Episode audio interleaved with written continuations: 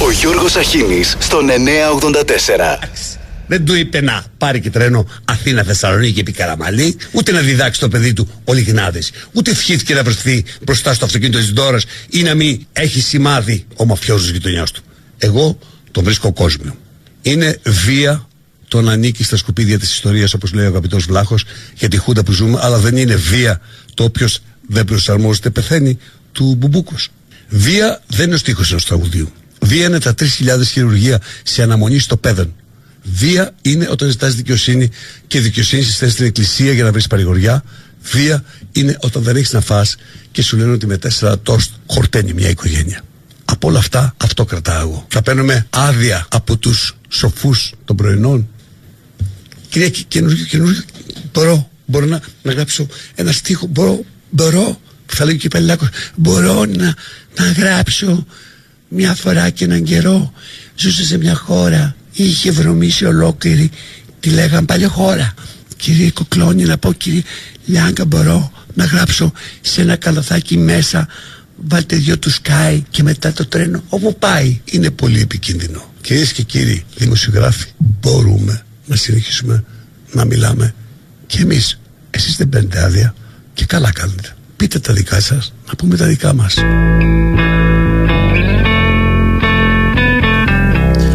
Καλημέρα, καλημέρα Τρίτη 20 ο μήνας με την απάντηση Λαζόπουλου ξεκινήσαμε. Σήμερα είναι μια περίεργη μέρα. Θα ξεκινήσω με μια αναφορά αναγκαία σε έναν άνθρωπο που κανονικά για την παγκόσμια κοινότητα, το παγκόσμιο χωριό, θα έπρεπε να λέει πολλά. Σήμερα ξεκινάει ίσως η πιο κρίσιμη στιγμή για τη ζωή του. Είναι ο Τζούλιαν Ασάνς, εκδότης δημοσιογράφος των Wikileaks, που είπε τη δυσάριστα αλήθεια σε όλο τον κόσμο για όσα συνέβησαν στο Ιράκ, τι συνέβη στο Αφγανιστάν, τι συνέβη στη Συρία, τη Λιβύη, την καταστροφή του περιβάλλοντος, τη δύναμη και τη διασύνδεση μεγάλων επιχειρήσεων και εταιριών όπλων με τις κυβερνήσεις. Αυτή η αλήθεια έκανε πολλούς, πολύ ισχυρούς να νιώθουν άβολα και έτσι οι Ηνωμένες Πολιτείες προσπάθησαν να τον κατηγορήσουν βάσει του νόμου περί κατασκοπίας. Οι Ηνωμένες Πολιτείες, όταν ήταν πολιτικά σκόπιμο να το κάνουν, επινόησαν τρόπους για να αρνηθούν τα δικαιώματα του, ελεύθερου τύπου. Με αυτόν τον τρόπο συνελήφθη ο Ασάντζ των Wikileaks 11 Απριλίου 19 και η απαγγελία κατηγορίας η πρώτη φορά που ένας εκδότης και δημοσιογράφος κατηγορείται ποτέ βάσει του νόμου περί κατασκοπίας του 1917 για κατοχή και δημοσίευση κρατικών μυστικών. Το κατηγορητήριο επί Προεδρίας Τραμπ κατά του εκδότη άνοιξε ένα ανισχυτικό προηγούμενο για το μέλλον της ίδιας ερευνητικής δημοσιογραφίας. Και το συνέχισε η Προεδρία Biden. Η μόνη που άσκησε έφεση κατά της απόφασης ε, της δικαστού Βανέσας Μπαρέιτσερ για να μην εκδοθεί ο Ασάν στις Ηνωμένες Πολιτείες για λόγους υγείας και λόγω των επαχθών συνθήκων κράτης που επικρατούν στη ΣΥΠΑ Ήταν οι Ηνωμένες Πολιτείες. Αυτές άσκησαν έφεση για να μην περάσει η απόφαση της δικαστήνας που έλεγε να μην εκδοθεί. Η κυβέρνηση Biden κέρδισε την έφεση στο ανώτατο δικαστήριο, στο οποίο με τη σειρά του τώρα έχει προσφύγει ο Ασάνζ και σήμερα και αύριο εκδικάζεται η απόφαση του. Αν εκδοθεί, είναι προφανές το τι θα συμβεί. Ακόμη χειρότερα που εδώ κατηγορείται ως εχθρός των Ηνωμένων Πολιτειών σε μια κλασική υπόθεση κατασκοπίας όχι προς άλλη χώρα αλλά προς το κοινό παγκόσμια. Αυτό είναι το κουφό. Είναι επίσης ε, γεγονός ότι καμία εφημερίδα του Ηνωμένου Βασιλείου από όσε συνεργάστηκαν μαζί του για τις αποκαλύψεις του Wikileaks δεν στηρίζει τον Assange. Άλλο κουφό αυτό. Ούτε ο Guardian, ούτε η Telegraph, ούτε το Channel 4, ούτε ο Independent, ούτε το BBC παρότι είχαν συμφωνίες και προώθησαν αποκαλύψεις των Wikileaks. Στοιχείο δεύτερο, παρακαλώ, όχι σχόλια σήμερα. Έχουν πολλά να πούμε και δεν θα προλάβουμε. Στοιχείο δεύτερο. Σοκάρει το πρωτοσέλιδο της εφημερίδας Νέα Κρήτη σήμερα και το ρεπορτάζ του Νίκου Αγγελίνο αόρατος στη ζωή, αόρατος και στο θάνατο 22χρονος Παλαιστίνιος που ήρθε από την κόλαση της Γάζας και μέσα σε μία εβδομάδα που έπιασε δουλειά σε εργοτάξιο ξενοδοχείου στο Σίση πέθανε. Οι συνθήκες θανάτου μυστηριώδεις. Το ΕΚΑΒ ξεκίνησε να πάει να τον πάρει γιατί τον καταπλάκωσε τείχος. Στη διαδρομή μάθαμε ότι ήταν ευνίδιος θάνατος. Είναι στα ζήτητα του ψυγείου νοσοκομείου αλλά στο πιστοποιητικό θανάτου αναγράφονται βαριές κακώσεις σώματος. Άρα η αρχική πληροφορία στο ΕΚΑΒ που άλλαξε σε ευνίδιο θάνατο δεν υφίσταται. Υφίσταται. Αν αληθεύουν οι πληροφορίες ότι στο εργοτάξιο του ξενοδοχείου που χρησιμοποιήθηκε πρώτα πλήθηκε ο χώρος μέχρι και ο νεκρός φαντάζομαι ότι θα υπάρξει ευαισθησία και ενδιαφέρον. Διότι τα στοιχεία που είχε αστυνομία και επιθεώρηση εργασίας ήταν λυψά και γι' αυτό γράφαν για ευνίδιο θάνατο. Για να δούμε. Το ιατροδικαστικό πόρισμα μιλάει για βαριές κακώσεις. Πάμε στα άλλα τώρα. Α, φιέστα από το πρωί που την αγαπήσαν όλοι. Άμα ο Sky έχει non-stop συνδέσεις, καταλάβαμε. Και εδώ στο από το βράδυ και σήμερα το πρωί σχεδιαγράμματα 3D animation, πώς θα φτάσουν οι αγρότες στην Αθήνα με τα τρακτέρ, ποιες είναι οι κυκλοφοριακές ρυθμίσεις, πώς τους συνοδεύουν τα περιπολικά, ποιο χώρο πάρκινγκ στην Πανεπιστημίου τους έχει βρει ο Χρυσοχοίδης, κανένα καφεδάκι σπερσάκι του Ζώναρς, τίποτα τέτοιο. Όλα αυτά την ώρα που ο Πρωθυπουργός χθες σε συνέντευξή του είπε: Καλώς τους να έρθουν, τσάι και συμπάθεια, δεν έχουμε να δώσουμε κάτι παραπάνω. Ήδη ξεπεράσαμε τις προσδοκίες τους στο ρεύμα. Αλλά σε έρθουν διότι μου δίνουν εμένα, ε, αβάντα, τράτο, να επαναδιαπραγματευτώ την κοινή αγροτική πολιτική. Συγγνώμη δηλαδή όταν δεν μπορείς να πείσεις κάτι και κάποιον να φάει το παραμύθι σου απλά υπερπροβάλλεις, το εκφυλίζεις και το αφομοιώζεις και αυτό το μαζί ενάντια στην ΚΑΠ που εγώ διαπραγματεύτηκα και ψήφισα με τους άλλους 27 πώς ακριβώς ηχεί στα αυτιά των αγροτών; Είναι ένα ερώτημα. Εάν πηγαίνουν για επαναστατική γυμναστική και παρέλαση καλιά να επιστρέψουν ως έχουν το λέω Εάν πηγαίνουν και θέλουν ουσιαστικές απαντήσεις, αλήθεια πώς τους φαίνεται να τους λέει ο άλλος ότι αυτό που ψήφισα μαζί με τους 27 ελάτε να το επαναδιαπραγματευτώ; Άλλα νέα. Τα κέρδη των πιο μεγάλων ευρωπαϊκών τραπεζών σύμφωνα με επίσημα στοιχεία ξεπέρασαν τα 100 δισεκατομμύρια ευρώ για πρώτη φορά πέρυσι. Η αύξηση των επιτοκίων κυρίως απέφερε στις περισσότερες κέρδη ρεκόρ είναι τα κέρδη των 20 μεγαλύτερων υπηρετικών ευρωπαϊκών τραπεζών που έχουν ανακοινώσει αποτελέσματα και κτηνάχτηκαν στα 103 δισεκατομμύρια ευρώ από 78 δις ένα χρόνο πριν. Οι βασικές αιτίες σύμφωνα με την ανάλυση που έκανε το Bloomberg είναι η άνοδος των επιτοκίων από τις κεντρικές τράπεζες που όθησε το περιθώριο επιτοκίου των τραπεζών, αντιπροσωπεύει τη διαφορά μεταξύ των επιτοκίων που χρεώνουν οι τράπεζες για δάνεια και των επιτοκίων που καταβάλουν για καταθέσεις. Εκτός από τα έσοδα από τόκους, οι τράπεζες αύξησαν τα έσοδά τους από προμήθειες χρεώνοντας για υπηρεσίες όπως συναλλαγές, διαχείριση χαρτοφυλακίων και επενδύσεων.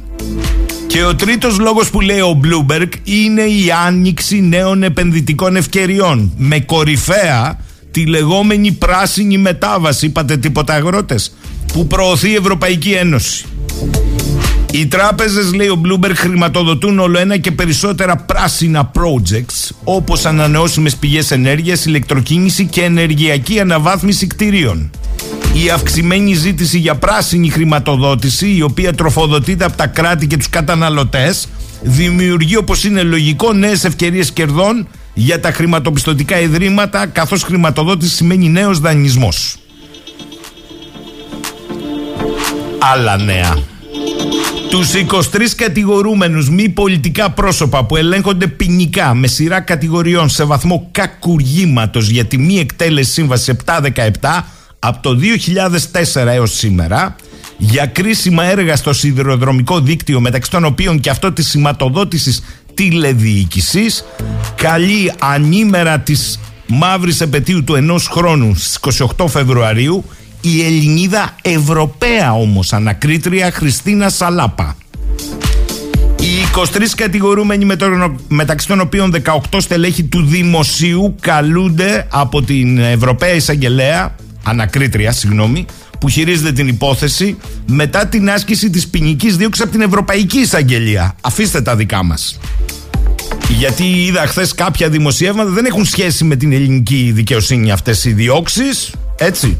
Τα ανεκτέλεστα έργα ξεκινάνε από την εποχή Ρέπα, γιγαντώνονται στην εποχή Σπίρτζη και απογειώνονται στην εποχή Καραμαλή. Σε επίπεδο υπουργών δηλαδή, για να ξέρετε.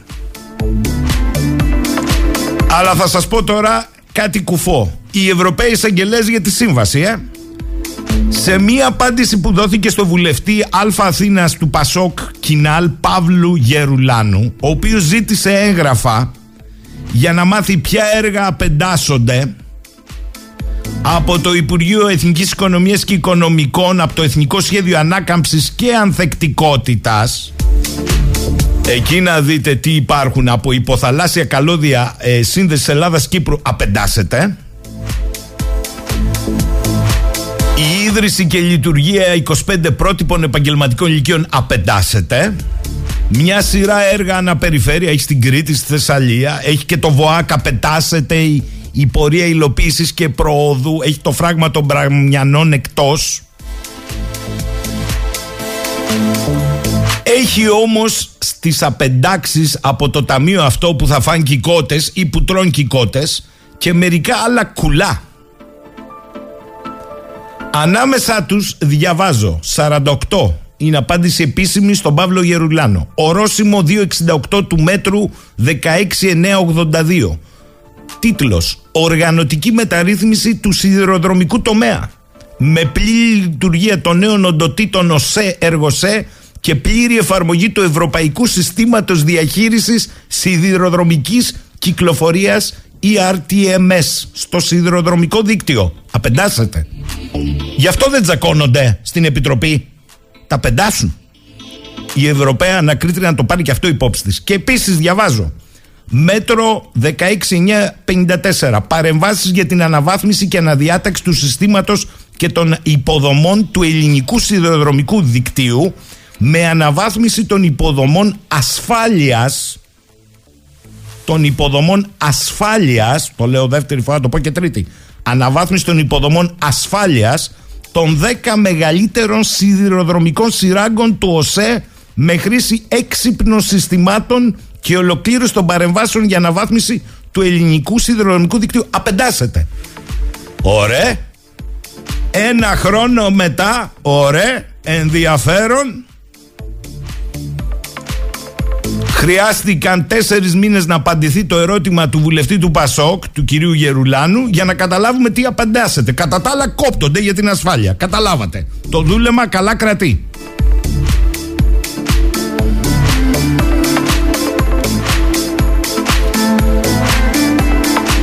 Το επόμενο σχόλιο ήρθε από τον κύριο Κωνσταντίνο Γιάκα. Δεν τον ξέρω προσωπικά. Και αφορά τη δημόσια διαβούλευση για το νομοσχέδιο για τα ιδιωτικά πανεπιστήμια. Λέει λοιπόν ο κύριος Γιάκας, στις 18 πρώτου γνωστοποιήθηκε στην Επιτροπή Ανταγωνισμού πως ο Οργανισμός Ιδιωτικού Δικαίου Κερδοσκοπικού Χαρακτήρα με την επωνυμία PL Πανεπιστήμιο Λευκοσίας του ομίλου Edex Educational, συγγνώμη, Educational Excellence, διάβαζε αριστεία, Corporation Limited και η επιχείρηση Hellenic Healthcare Holding 3 Cyprus Limited, συμφερόντων Αμερικανικού επενδυτικού κεφαλαίου CVC Capital, που έχει μεγάλες επιχειρήσεις στον τομέα υγείας στην Ελλάδα, ιδρύουν από κοινού επιχείρηση με την επωνυμία University of Nicosia Greece Branch Medical Limited, που θα αποτελέσει την πρώτη ιδιωτική ιατρική σχολή παράρτημα του Πανεπιστημίου Λευκοσίας στην Ελλάδα. Συνεπώς, λέει ο κ. Γιάκας, ένα κερδοσκοπικού χαρακτήρα ιδιωτικό πανεπιστήμιο της Αλοδαπή ιδρύει παράρτημα μη κερδοσκοπικού χαρακτήρα στην Ελλάδα. Πώς διασφαλίζεται ότι δεν θα υπάρχουν ενδοομιλικές συναλλαγές που θα μεταφέρουν έσοδα από το μη κερδοσκοπικό παράρτημα στο κερδοσκοπικό μητρικό πανεπιστήμιο. Το παρόν νομοσχέδιο θα πρέπει να αποκλεί ιδρύματα κερδοσκοπικού χαρακτήρα της Αλοδαπής να ιδρύουν παραρτήματα μη κερδοσκοπικού χαρακτήρα στην Ελλάδα. Η απορία του κυρίου Γιάκα είναι προφανής. Πώς είναι δυνατόν να προκύψει ένας μη κερδοσκοπικός οργανισμός, έρε δούλεμα που πέφτει, από τη σύμπραξη δύο κερδοσκοπικών οργανισμών; Θα μου πείτε ότι αυτό είναι αδύνατο. Έλα όμως που η συγκεκριμένη κοινοπραξία έχει ήδη καταθέσει αίτηση στην Επιτροπή Ανταγωνισμού πριν πολύ καιρό την κατάθεση του σχεδίου νόμου. 18 πρώτου κατέθεσε την έτασή της, 7 Δευτέρου βγήκε στη δημοσιότητα το σχέδιο νόμου. Μάλιστα αυτή η CVC θα γίνει όπου γάμος και χαρά πρώτης στις επενδύσεις η Βασίλο. Πάμε στο άλλο τώρα. Τα κορμιά και τα νηστέρια στο ΕΣΥ κοστίζουν. Ακούσατε το Βρύσαλι προηγουμένως στην Αγγέλα. Αφού κατά τον Υπουργό ο προπολογισμό δεν μπορεί να χρηματοδοτήσει περαιτέρω τις ανάγκες του ΕΣΥ, μοιραία οι πολίτες θα πληρώσουν ήδη τα χειρουργία τους. Τα δημόσια αγαθά συρρυκνώνονται διαρκώς. Από μια κυβέρνηση που γίνεται όμως ανεκτή, ελέω της αντιπολίτευσης θα σας πω μετά για αυτήν. Άλλα εκεί. Όταν ένα βαρύ χειρουργείο χρειάζεται 12 ώρες, παιδιά, τουλάχιστον, ποια πρωινά ή απογευματινά θα γίνονται, μα πουνε. Μήπως λοιπόν δημιουργήθηκαν επίτηδες οι λίστες αναμονής των χειρουργείων και η κορυφαία πορεία, πού πάνε οι ασφαλιστικές εισφορές αφού ούτε στα νοσοκομεία πάνε ούτε στα φάρμακα πάνε, πού πάνε; Η απογευματινή παροχή ιατρικής φροντίδας με το ανακοινωμένο τιμολόγιο για τον ανασφάλιστο, για τον άπειρο, πώς, στην ουρά των πρωινών και με τι ορίζοντα, για τον ασφαλισμένο όμως κύριος τα τομεία οφείλουν να αναλάβουν το οικονομικό βάρος ούτως ώστε να λειτουργεί αυτό που οι εργοδότες εργαζόμενοι συνεισφέρουν. Εάν δεν υπαρκούν ας προβεί το Υπουργείο σε αύξηση των κρατήσεων αφωτέρων. Το βασικό είναι λοιπόν να τα βρούμε μόνοι μας.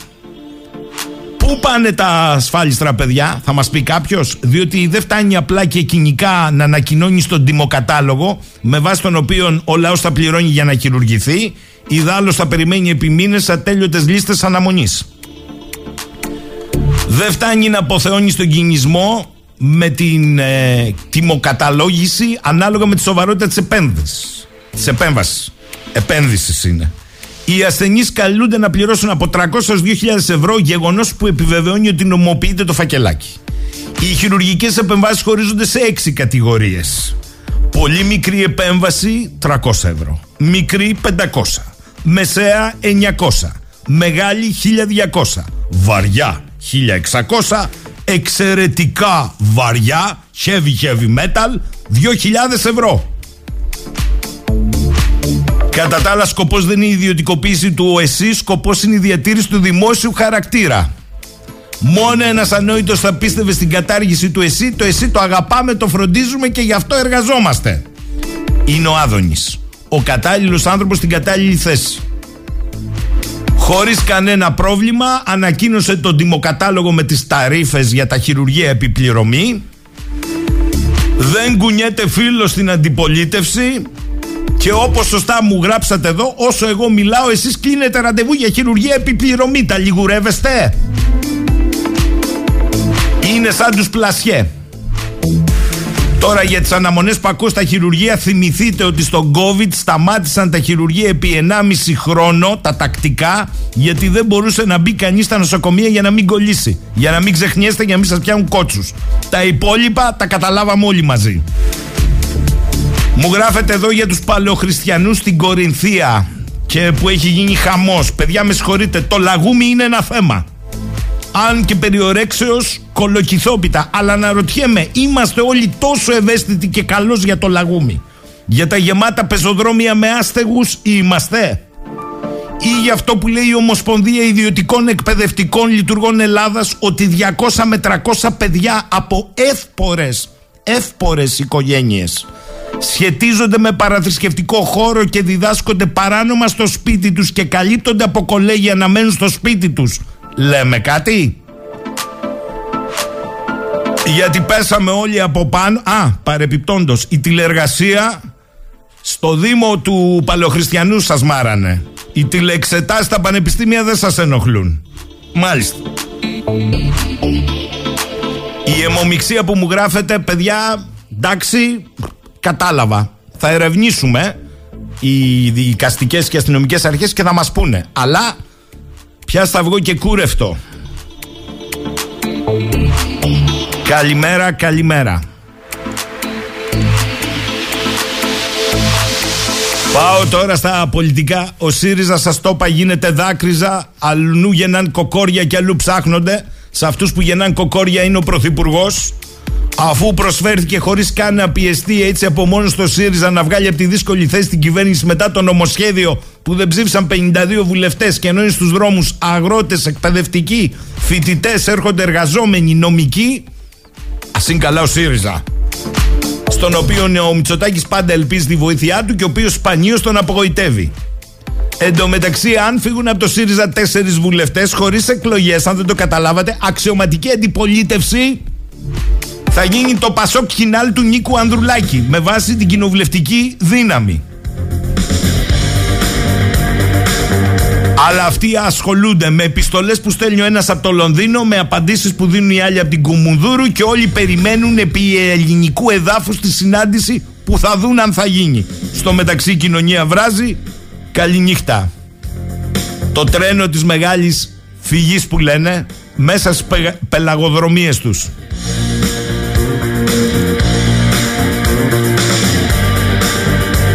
Και τέλος, στα εισαγωγικά να σας πω ότι εχθές εξέδωσε μία ανακοίνωση η Ένωση Εταιριών Διαχείρισης Απαιτήσεων από δάνεια και πιστώσεις. Έχει ρυθμίσεις και διευθετήσεις δανείων συνολικού ύψους 6,4 δις το 23 και η εκτίμηση λέει για ακόμη υψηλότερες επιδόσεις το 24. Διότι αυτοί ούτε λίγο ούτε πολύ διαχειρίζονται απαιτήσεις και δάνεια περίπου 90 δις. Τι δεν καταλάβατε. Ναι, τα Fansky Servicers. Είδατε, σας, ε, δεν σας απογοήτευσα, σας είπα ότι σήμερα είχα να σας πω αρκετά στην εισαγωγή.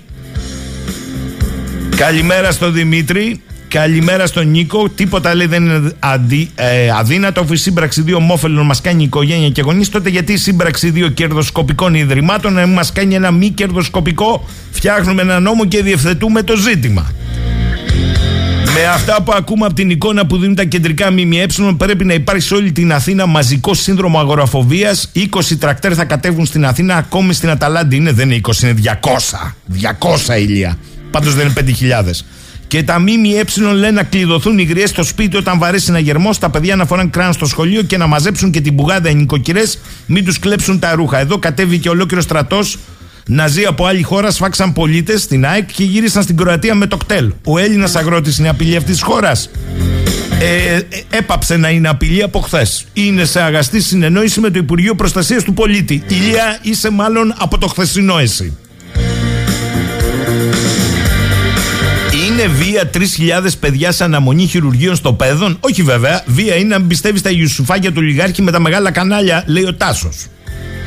Καλημέρα Γιώργο, λέει ο Γιάννης. Είμαστε μια ωραία ατμόσφαιρα. Τι να σου πω και σένα στη Ρόδο, Γιάννη μου, φοβερή ατμόσφαιρα. 10 και 34 μου λέει ο φίλος μου ο κύριος Γιάννης, εδώ, από τη Λιγαριά. Μου, μου στείλε ένα post. Ονομάζομαι Μαρκ Ζούκεμπεργκ και είμαι ιδρυτής του Facebook. Πουλάω σε επιχειρήσεις πληροφορίες που αφορούν προσωπικά δεδομένα. Έχω επιλεγεί ως ο άνθρωπος χρονιάς από το περιοδικό Time Magazine. Και κολλητά. Ονομάζομαι Julian Assange και είμαι ο ιδρυτής του Wikileaks. Παρέχω δωρεάν στο κοινό πληροφορίες για επιχειρήσεις και κυβερνήσεις. Είμαι ένας εγκληματίας, πιθανό να καταδικαστώ σε θάνατο. Ο φίλος ο Μιχάλης μου έχει λείψει και εμένα. Στο live maps λέει στην εισβολή στην Ουκρανία έχει με κόκκινο τις πράξεις των Ρώσων και με μπλε των Ουκρανών. Συγχρόνως έχει με μπλε την εισβολή των Ισραηλινών και με κόκκινο των Παλαιστινίων. Λέω εγώ τώρα. Ο Μάνος ε, γράφει στην εταιρεία CVC μήπως δουλεύει η κόρη του Πρωθυπουργού; Δεν το ξέρω αυτό Μάνο. Ο Κώστας λέει σωστά τα λέτε για τη στάση σχετικά με την κάθοδο των αγροτών στην Αθήνα. Περίμενε μη βιάζεσαι. Επειδή έρχεται η πρόεδρος του Ευρωκοινοβουλίου κυρία Μετσόλα μη δείτε μαζί με τον Πρωθυπουργό να κάνουν βόλτα ανάμεσα στα αγροτικό μπλοκ διότι η χώρα μας ως χώρα κράτος δικαίου αφήνει να διαδηλώνουν στο κέντρο της Αθήνας οι άπλητοι αγρότες. Τι δεν καταλάβατε.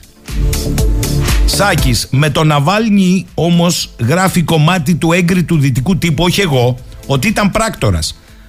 Πράκτορας του ΝΑΤΟ και ζητούσε λεφτά για να προετοιμάσει πραξικόπημα στη Ρωσία όπως ο άλλος ο Γκουαϊδό που τον ψάχνει όλη η Ιντερπολ. Εντάξει. Τα βρυλίσια λένε ο Ναβάλνη φέρεται να ήταν πράκτορας μυστικών υπηρεσιών. Συνεννοημένοι είστε. Τουλάχιστον από τον ίδιο τον Αμερικανικό τύπο. Στην Ελλάδα όμως, που ο Λαφαζάνης έφαγε φυλακή γιατί στήριξε κόσμο στα ειρηνοδικεία. Εδώ είναι η δημοκρατία δηλαδή. Κράτος δικαίου. Αυτοί που μπάζωσαν στα τέμπη τους νεκρούς για να μην φανεί το λαθρεμπόριο. Ο Γιάννης από τη Ρόδο επανήλθε καλά, μας κάνουν όλοι. Η Ρωμά λέει ο Γιάννης ο άλλος που δεν πάνε τα παιδιά του σχολείου κουβέντα πάλι. Η αιμομηξία είναι απλά λάσπη. Καλά, κράτα ένα μικρότερο καλάθι. Καλημέρα λέει η Ελένη. Νοημοποίηση για το φακελάκι δεν λέει ότι κάνει ο Υπουργός. Με ρίσκο το χειρουργείο, παιδιά. Όλα είναι ένα ρίσκο. Λοιπόν, τα λεφτά τα δίνουμε στο γιατρό, αλλά μας βλέπουν πια κάνοντας αυτό με ποιο τρόπο βοηθιέται το σύστημα. Θέλω να το καταλάβω, λέει. Με δεν χρειάζεται να το καταλάβεις. Λεφτά να έχεις να χειρουργηθείς, να σωθείς, λέει. Ότι δεν κατάλαβες. Η Εύα καλημέρα για να καλύψουν την εξεταστική με το έγκλημα στα Τέμπη. Βρήκαν δίθεν τους παλαιοχριστιανούς. Απορώ με μερικούς που βλέπουν ακόμη τα κεντρικά ΜΜΕ και τα πιστεύουν άξιοι της μοίρας μας. Και ο Μάκης εδώ που τα λέμε κεραλιφές και οι επιστολές του Ιησού του ίδιου σε σχέση με τις επιστολές του Κασελάκη του ίδιου, ποια διαφορά έχουν; Τουλάχιστον κεραλιφές για την καράφλα δουλεύουν. Ούτε τρίχα στο κεφάλι δεν έχει ο πρόεδρος. Είναι όντως για την καράφλα. Μάλιστα. Ακούστε τώρα εδώ να σας πω κάτι. Ας παίρνανε υπόψη τους και την Ομοσπονδία Ιδιωτικών Λειτουργών Εκπαίδευσης που λέει για τα 400 παιδιά των εύπορων που δεν πάνε επίση στο σχολείο αλλά παίρνουν τσίτα μαϊμού πέτσινες δηλώσεις ότι παρακολουθούν στο σχολείο και τα κάνουν με τηλεκπαίδευση από το σπίτι. Διότι έτσι είναι ο προσανατολισμός τους. Μάλιστα. Ένα. Δύο. Δεν είδα να λέμε τίποτα για τις τηλεξετάσει. Ε, η τηλεκπαίδευση είναι κακό πράγμα, διότι όντως ο νόμος λέει ότι τα παιδιά πρέπει να πάνε σχολείο. Λέει για την υποχρεωτική εκπαίδευση. Ωραία. Και για την υποχρεωτικότητα των αυτοπρόσωπων εξετάσεων έλεγε, αλλά το καταργήσαμε γιατί τώρα πρέπει να αλλάξει το σύστημα. Θα μου πείτε. Εδώ βγήκε τιμοκατάλογος χειρουργείου. Τι ψάχνουμε τώρα; Καλημέρα, καλημέρα.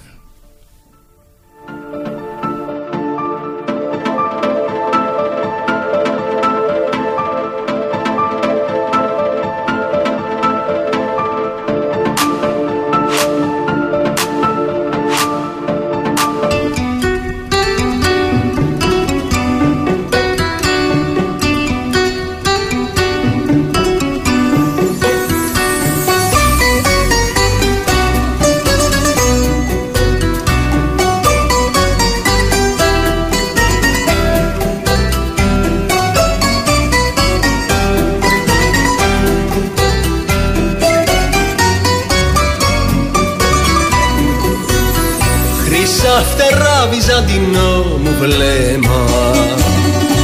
Αρχαγελοί χορεύανε στο αίμα. Και ένα τραγούδι μέσα στη φωνή μου. Μου γύρευε μια έξοδο κινδύνου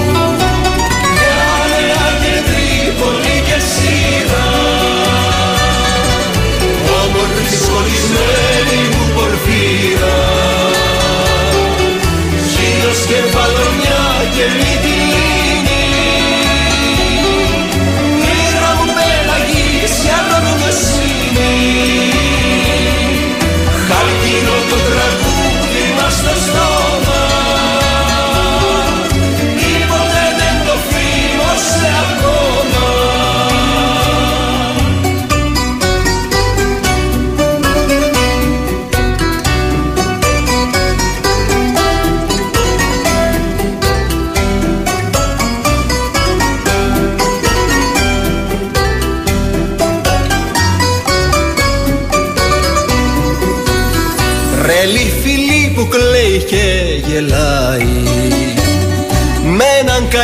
κοιμάται και ξυπνάει. Να σπείρει τα πελάγι με σιτάρι Για να θερήσει το μαργαριτάρι Γιάννενα και Τρίπολη και Κρήτη Ρίζα μου περηφάνια ψιλορίτη. Σάτουνα και νησιά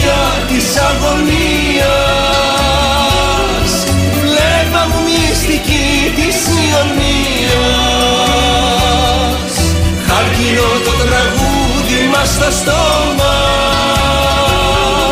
Τίποτε δεν το θύμωσα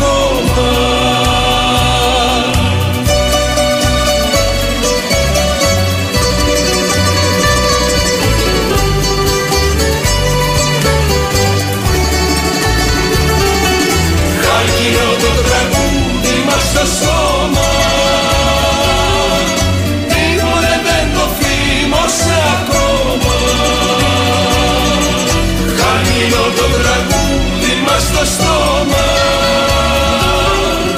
Τίποτε δεν το θύμωσα ακόμα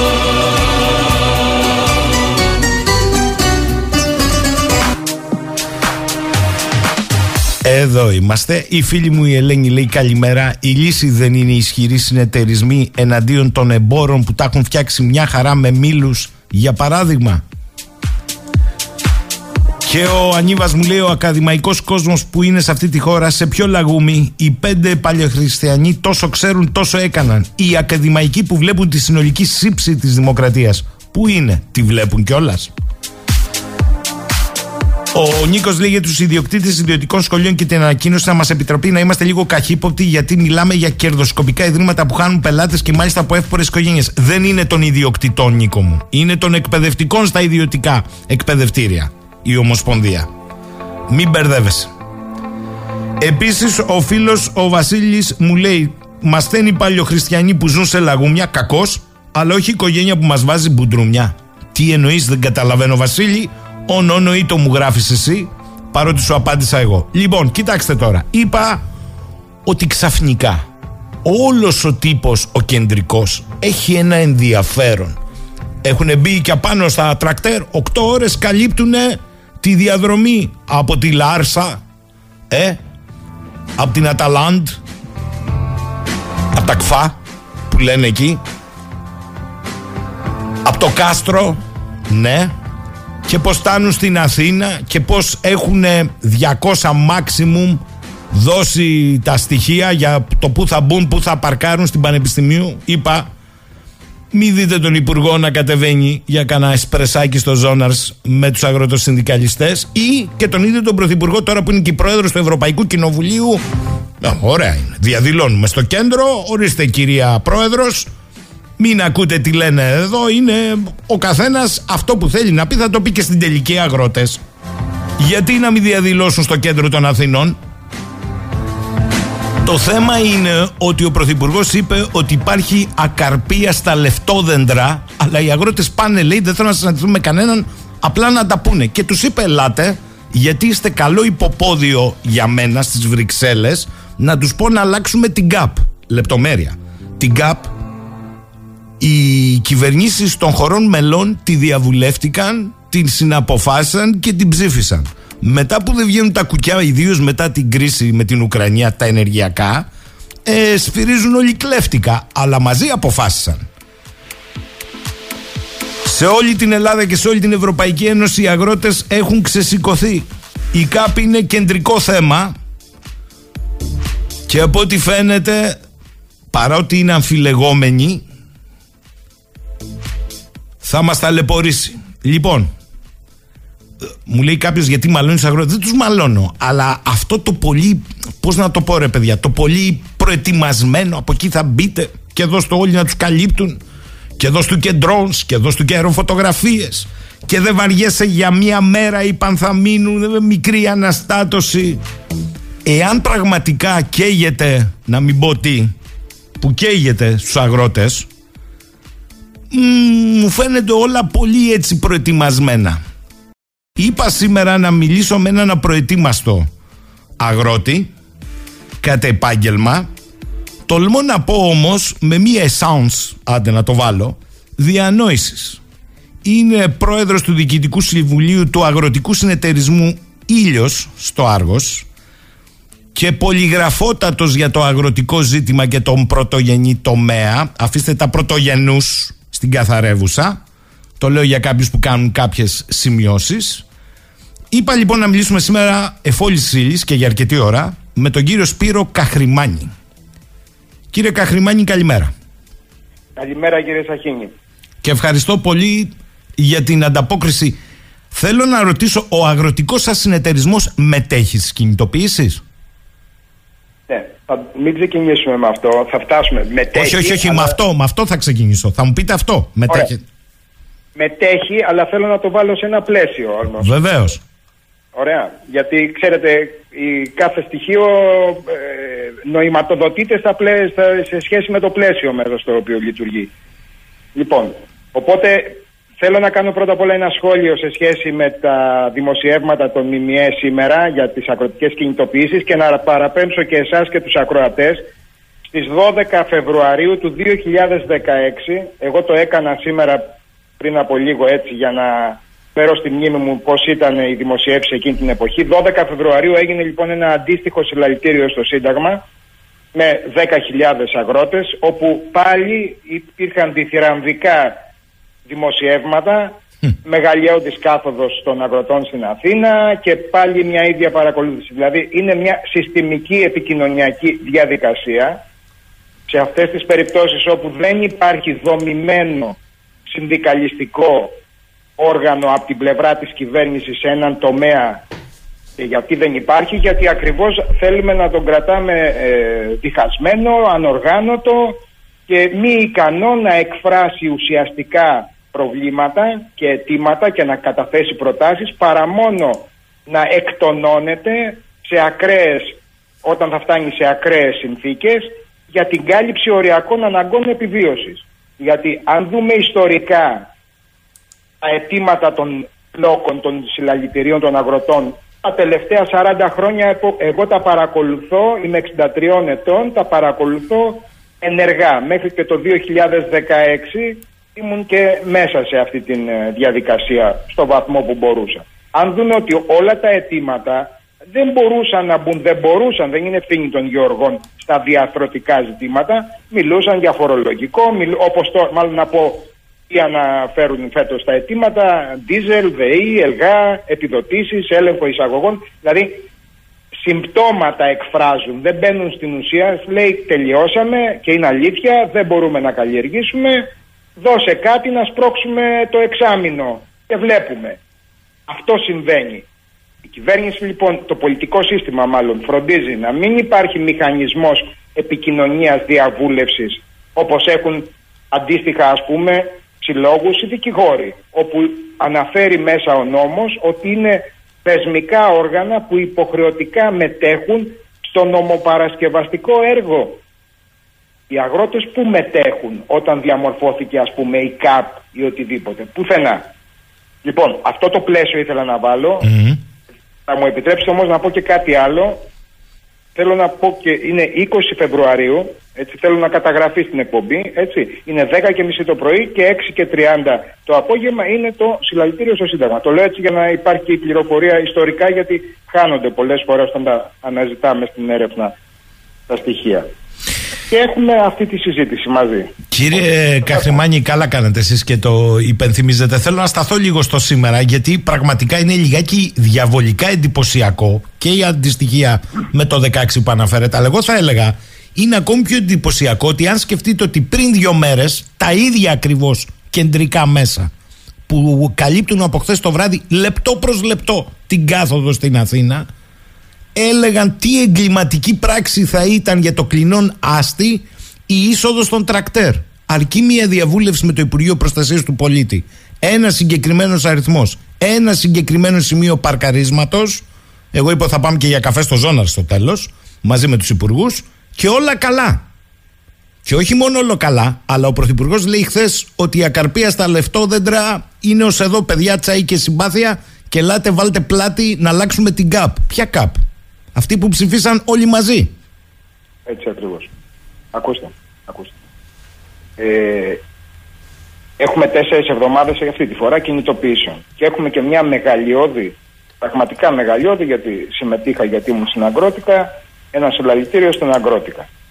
Ε, και έχουμε και δύο μήνες συλλαλητήριο στην Ευρώπη. Αυτό είναι το πλαίσιο, το μικρό πλαίσιο αυτή τη στιγμή. Αν η κυβέρνηση είχε τις προσλαμβάνουσες ικανότητες αλλά και την πρόθεση. Το πολιτικό σύστημα, θα επανέρχομαι, δεν θα αναφέρομαι σε κυβέρνηση, δεν είναι τη θέμα κυβέρνησης και άλλοι να ήταν τα ίδια θα την Λοιπόν, αν είχε λοιπόν το πολιτικό σύστημα τις προσλαμβάνουσες ικανότητες και την ε, πρόθεση να στηρίξει τον πρωτογενή τομέα θα είχε ενεργήσει ουσιαστικά, θα είχε διαβάσει πίσω από αυτές τις γραμμές της μιας σελίδας γιατί τι μπορείς να γράψεις σε μια σελίδα που είναι αναγκασμένοι και μπράβο τους που κατόρθωσαν οι αγρότες στα μπλόκα, στις συνελεύσεις, στην Νίκαια κτλ. να συνοψίσουν, να συμψηφίσουν, να συμπιέσουν σε επτά αιτήματα.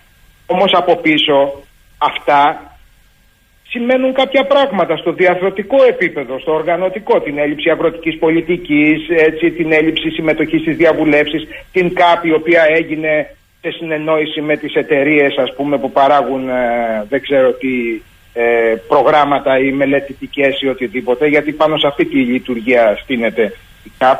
Θα μιλήσουμε για αυτή κάποια άλλη στιγμή. Άρα δεν υπάρχει κάποια πρόθεση. Εδώ ο σκοπός είναι να εξαντληθούν να φανεί κάτι μεγαλειώδες ένα, ε, κάτι πολύ μεγάλο όπως έγινε σας λέω και στο παρελθόν άρα η κοινή γνώμη και οι ίδιοι οι αγρότες που δεν θα είναι στο Σύνταγμα να πούν κοίτα τι δυναμικά. Άρα αυτό που πήραμε, το τίποτα, ήταν το καλύτερο που μπορούσαμε να πάρουμε με αυτό το μεγαλειώδες που μας παρουσιάζουν ότι συντελείται ενώ στην πραγματικότητα έπρεπε να έχει διαβαστεί από την κυβέρνηση πολύ νωρίτερα ότι έπρεπε να κινηθούν σε άλλη κατεύθυνση. Κύριε Καχρημάνη, επειδή σας άκουσα εισαγωγικά που είπατε ότι εδώ που έχει φτάσει η ιστορία για τον αγροτικό κόσμο, έχει φτάσει ο, κόσμο, ο κόμπος στο τέχνη, στο χτένι. Είναι θέμα επιβίωσης με συγχωρείτε, αν είναι θέμα επιβίωσης και περνάω τώρα από την άλλη πλευρά του λόγου. Χωρίς να ναι. κακίζουμε, αλλά εδώ για να βγουν και συμπεράσματα. Οι αγρότες πάνε με ένα πολιτικό ορθολογισμό του, του, του κολονακίου να διαδηλώσουν και ποιο το νόημα αυτής της διαδήλωσης. Για να καταγραφεί στην εικόνα μια μεγάλη διαδήλωση, θα μπορούσαν να την κάνουν μεγάλη τη διαδήλωση, λέω εγώ, και στον μπλόκο της νίκαια. Λέω, παράδειγμα. Ε, ναι. δεν εννοώ ότι πάω για να πάω. Αλλά αν πάω και έχω συγκεκριμένο πλαίσιο διεκδικητικό. Γιατί ακούω ότι και με κανέναν δεν θέλουν να συναντηθούν. Οπότε. Ναι. Κοιτάξτε. Βάζουμε το, πρέπει να δούμε το εξής.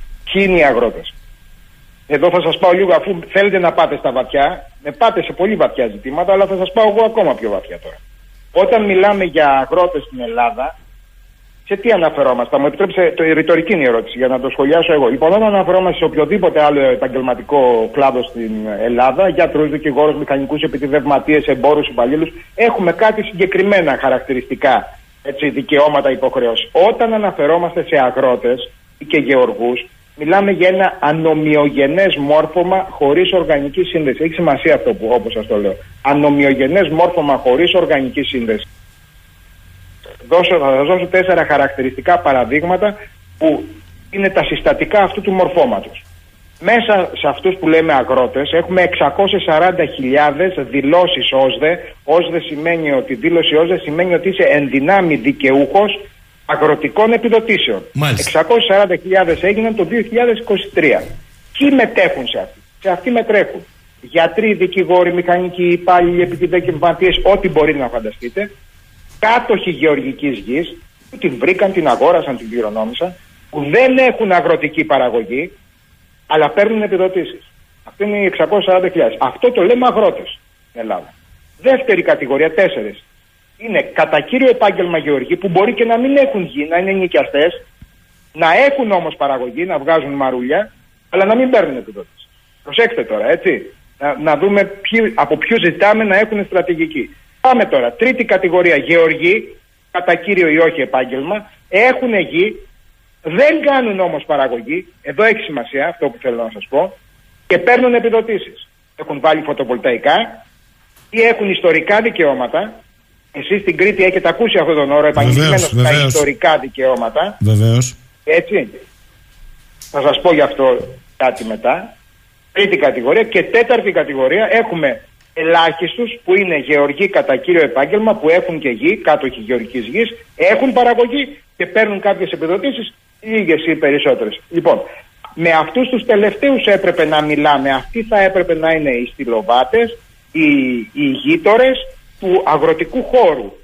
Εδώ όμως έχουμε όλο αυτό το συνοθήλευμα που δεν μπορεί εκ των πραγμάτων να συγκροτήσει στρατηγική. Άρα τι κάνει, αντιγράφει μοντέλα κινητοποιήσεων, πήγαν οι Γάλλοι στο Παρίσι να πάμε κι εμείς, μην τους παρεξηγούμε δηλαδή. Δεν μπορούν, δεν μπορούν όχι γιατί δεν έχουν την ικανότητα, ίσα ίσα και τη στρατηγική την έχουν και την αναλυτική σκέψη την έχουν. Αν είχαν όμως το χρόνο, υπήρχαν τα όργανα και τα μέσα, οι θεσμοί, οι διαδικασίες, να μπορούν να διαβουλευτούν. Μπορείτε να φανταστείτε να γράφετε κείμενο. Εσείς είστε δημοσιογράφος και γράφετε. Ε, και εγώ ερασιτεχνικά, ας πούμε. Εγώ δεν μπορώ σε βουή να γράψω κείμενο να γράψω πολιτικό μέσα σε μια σύσκεψη την νίκαια με χίλια άτομα από κάτω. Όποιος και να ήταν δεν θα μπορούσε. Άρα εκεί κάνεις μια κοπτοραπτική να πας στα σημαντικά. Δεν μπορείς να φτιάξεις αυτό που λέμε κείμενο τεκμηρίωσης. Δηλαδή αυτό που λέμε στην ε, νομοθεσία και τα λοιπά, τα έχοντας υπόψη, ξεκινάμε, έχοντας υπόψη ότι η ελληνική γεωργία φθήνει, ε, ο πληθυσμός γυράσκει, ε, τα χωριά ερήμωσαν, οι συνεταιρισμοί διαλύθηκαν. Αυτά έπρεπε να λέει πρώτα. Η διαχείριση των υδάτινων πόρων, όλο αυτό το πράγμα. Συγγνώμη, με πήρε η. Παρακαλώ, παρακαλώ. Όχι, όχι, όχι. Ζωντανή είναι η εκπομπή. Με παίρνει το πάθος ορισμένες φορές. Συγχωρέστε με. Λοιπόν, ε, αυτό θα έπρεπε να προηγείται, αλλά αυτό σημαίνει ότι υπάρχει ένα όργανο εθνικό, ξαναλέω. Άρα το ξέρει η κυβέρνηση αυτό πολύ καλά, φροντίζει να μην υπάρχει ώστε να υπάρχει έλλειψη συλλογικής ταυτότητας.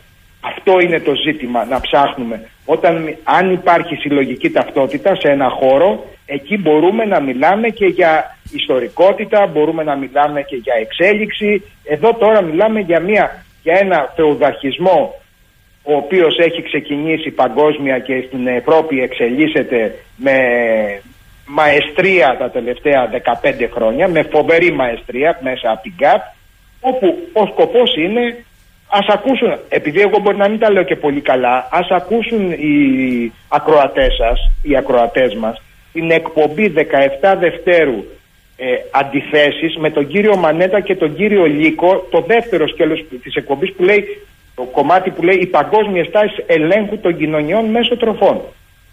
Ας ακούσουν την εκπομπή σας 17 Δευτέρου, τις αντιθέσεις και θα πάρουν μια πολύ καλή εικόνα. Εγώ πραγματικά δεν μπορώ να τα εκφράσω στον βαθμό που εκφράστηκαν από τους δύο... Κύριε ε... Καχρημανή, παρόλα αυτά θα σας πει κάποιος, γιατί πολλές φορές ε, πετάμε και το μωρό με τα νερά του.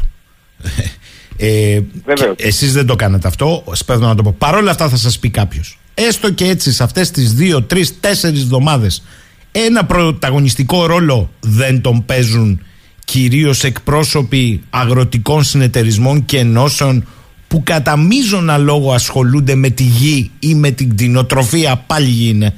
Ε, και ο, λιγότερο, και λιγότερο εγώ που θα πάω στο χωριό να βοηθήσω τον μπαμπά να μαζέψει αυτό που αυτός κάνει από το πρωί μέχρι το βράδυ. Όχι ε, απαραίτητα Καταλαβαίνω πολύ καλά τι λέτε. Καταλαβαίνω και έχετε απόλυτο δίκιο. Θα έπρεπε έτσι να είναι τα πράγματα. Παρόλα αυτά, παρόλα αυτά οι αγροτικοί συνεταιρισμοί. Όπως είδατε έχει και σύσκεψη συνάντηση ο Πρωθυπουργός ε, και με την ΕΘΕΑΣ. ΕΘΕΑΣ είναι η Εθνική Επιτροπή ε, ε, Αγροτικών Συνεταιρισμών. Οι αγροτικοί συνεταιρισμοί δεν έχουν μια συνδικαλιστική δραστηριότητα και λογικό είναι, εκ του ρόλου τους δεν έχουν.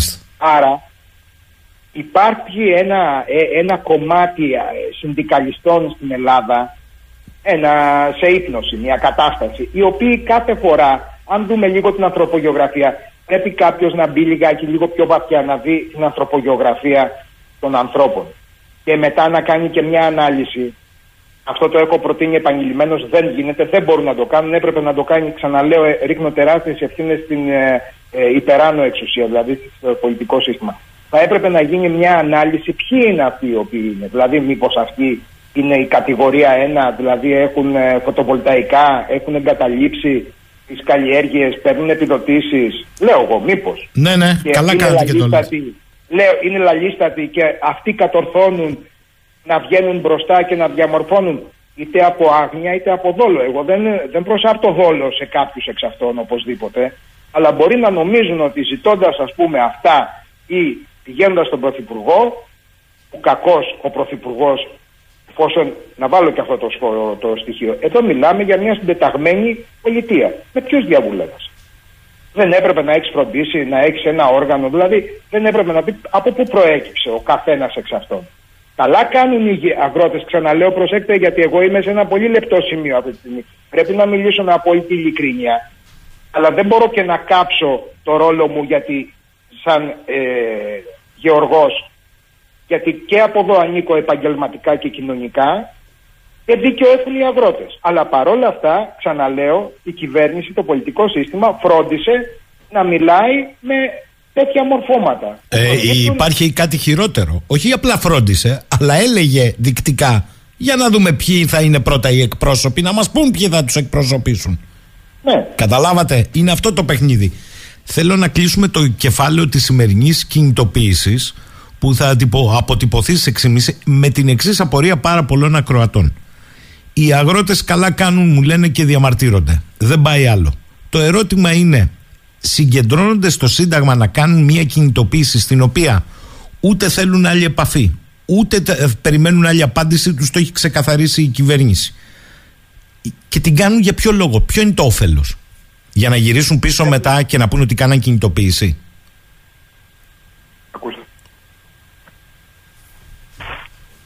Εκ των πραγμάτων σας ανέφερα και προηγουμένως η γεωγραφική ε, η απόστασή μας ας πούμε από το κέντρο λήψης των αποφάσεων που είναι η Θεσσαλία εγώ είμαι Πελοπόννησο στο Άργος η έδρα μου δεν μας επιτρέπει να έχουμε πλήρη εικόνα αυτών των ε, ζητημάτων που θέτεται και των απαντήσεων που φαντάζομαι έχουν τεθεί και εκεί. Άρα δεν μπορώ να ξέρω. Εγώ όμως θέλω να κάνω μια σύνοψη και να πω για να το κλείσουμε αυτό το θέμα κάποια πράγματα πώς θα το έβλεπα ή τι θα έλεγα αν μπορούσα να είμαι εκεί. Άσχετα με τα ζητήματα που έχουν τεθεί, μάλλον παράλληλα με τα ζητήματα που έχουν τεθεί για τον Ντίζελ, τη ΒΕΗ, τον ΕΛΓΑ, αυτά που είπαμε επιδοτήσεις, έλεγχο εισαγωγών, Αυτά είπαμε αφορούν την κάλυψη οριακών αναγκών επιβίωσης το σήμερα. Είναι απαραίτητα για να υπάρξει μια συνέχεια. Να λάβουμε υπόψη ότι το κόστος της μετακίνησης των, των τρακτέρ και τα λοιπά γίνεται με έρανο.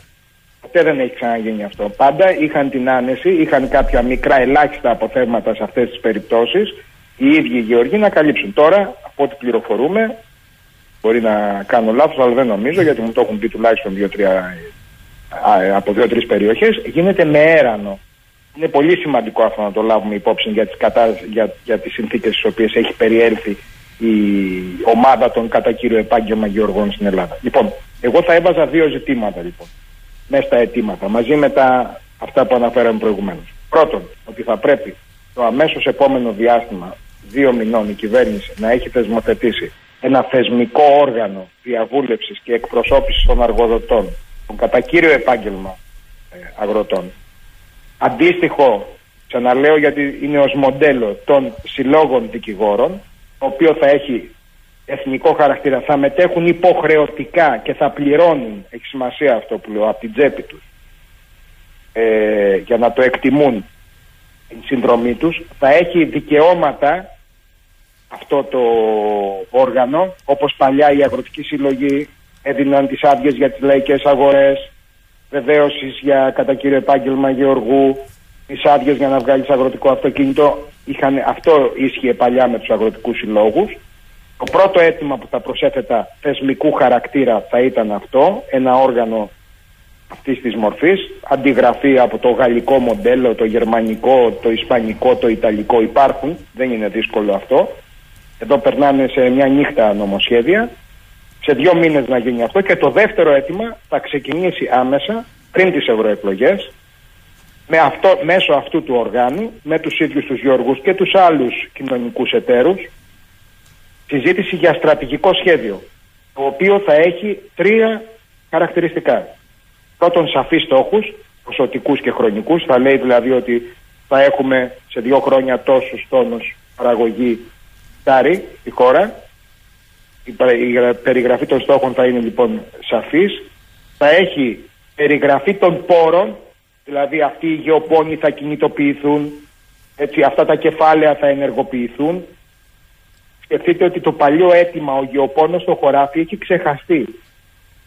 Λιμνάζουν οι ανθρώπινοι πόροι, σπουδαγμένοι άνθρωποι με ικανότητες είναι πίσω από υπολογιστές και δεν κάνουν τίποτα στα γραφεία σε όλες τις ε, διοικήσεις, ε, διευθύνσεις αγροτικής οικονομίας στην ε, Ελλάδα και το τρίτο θα έχει μια συνεχή αξιολόγηση και σχεδιασμό, ανά εξάμεινο.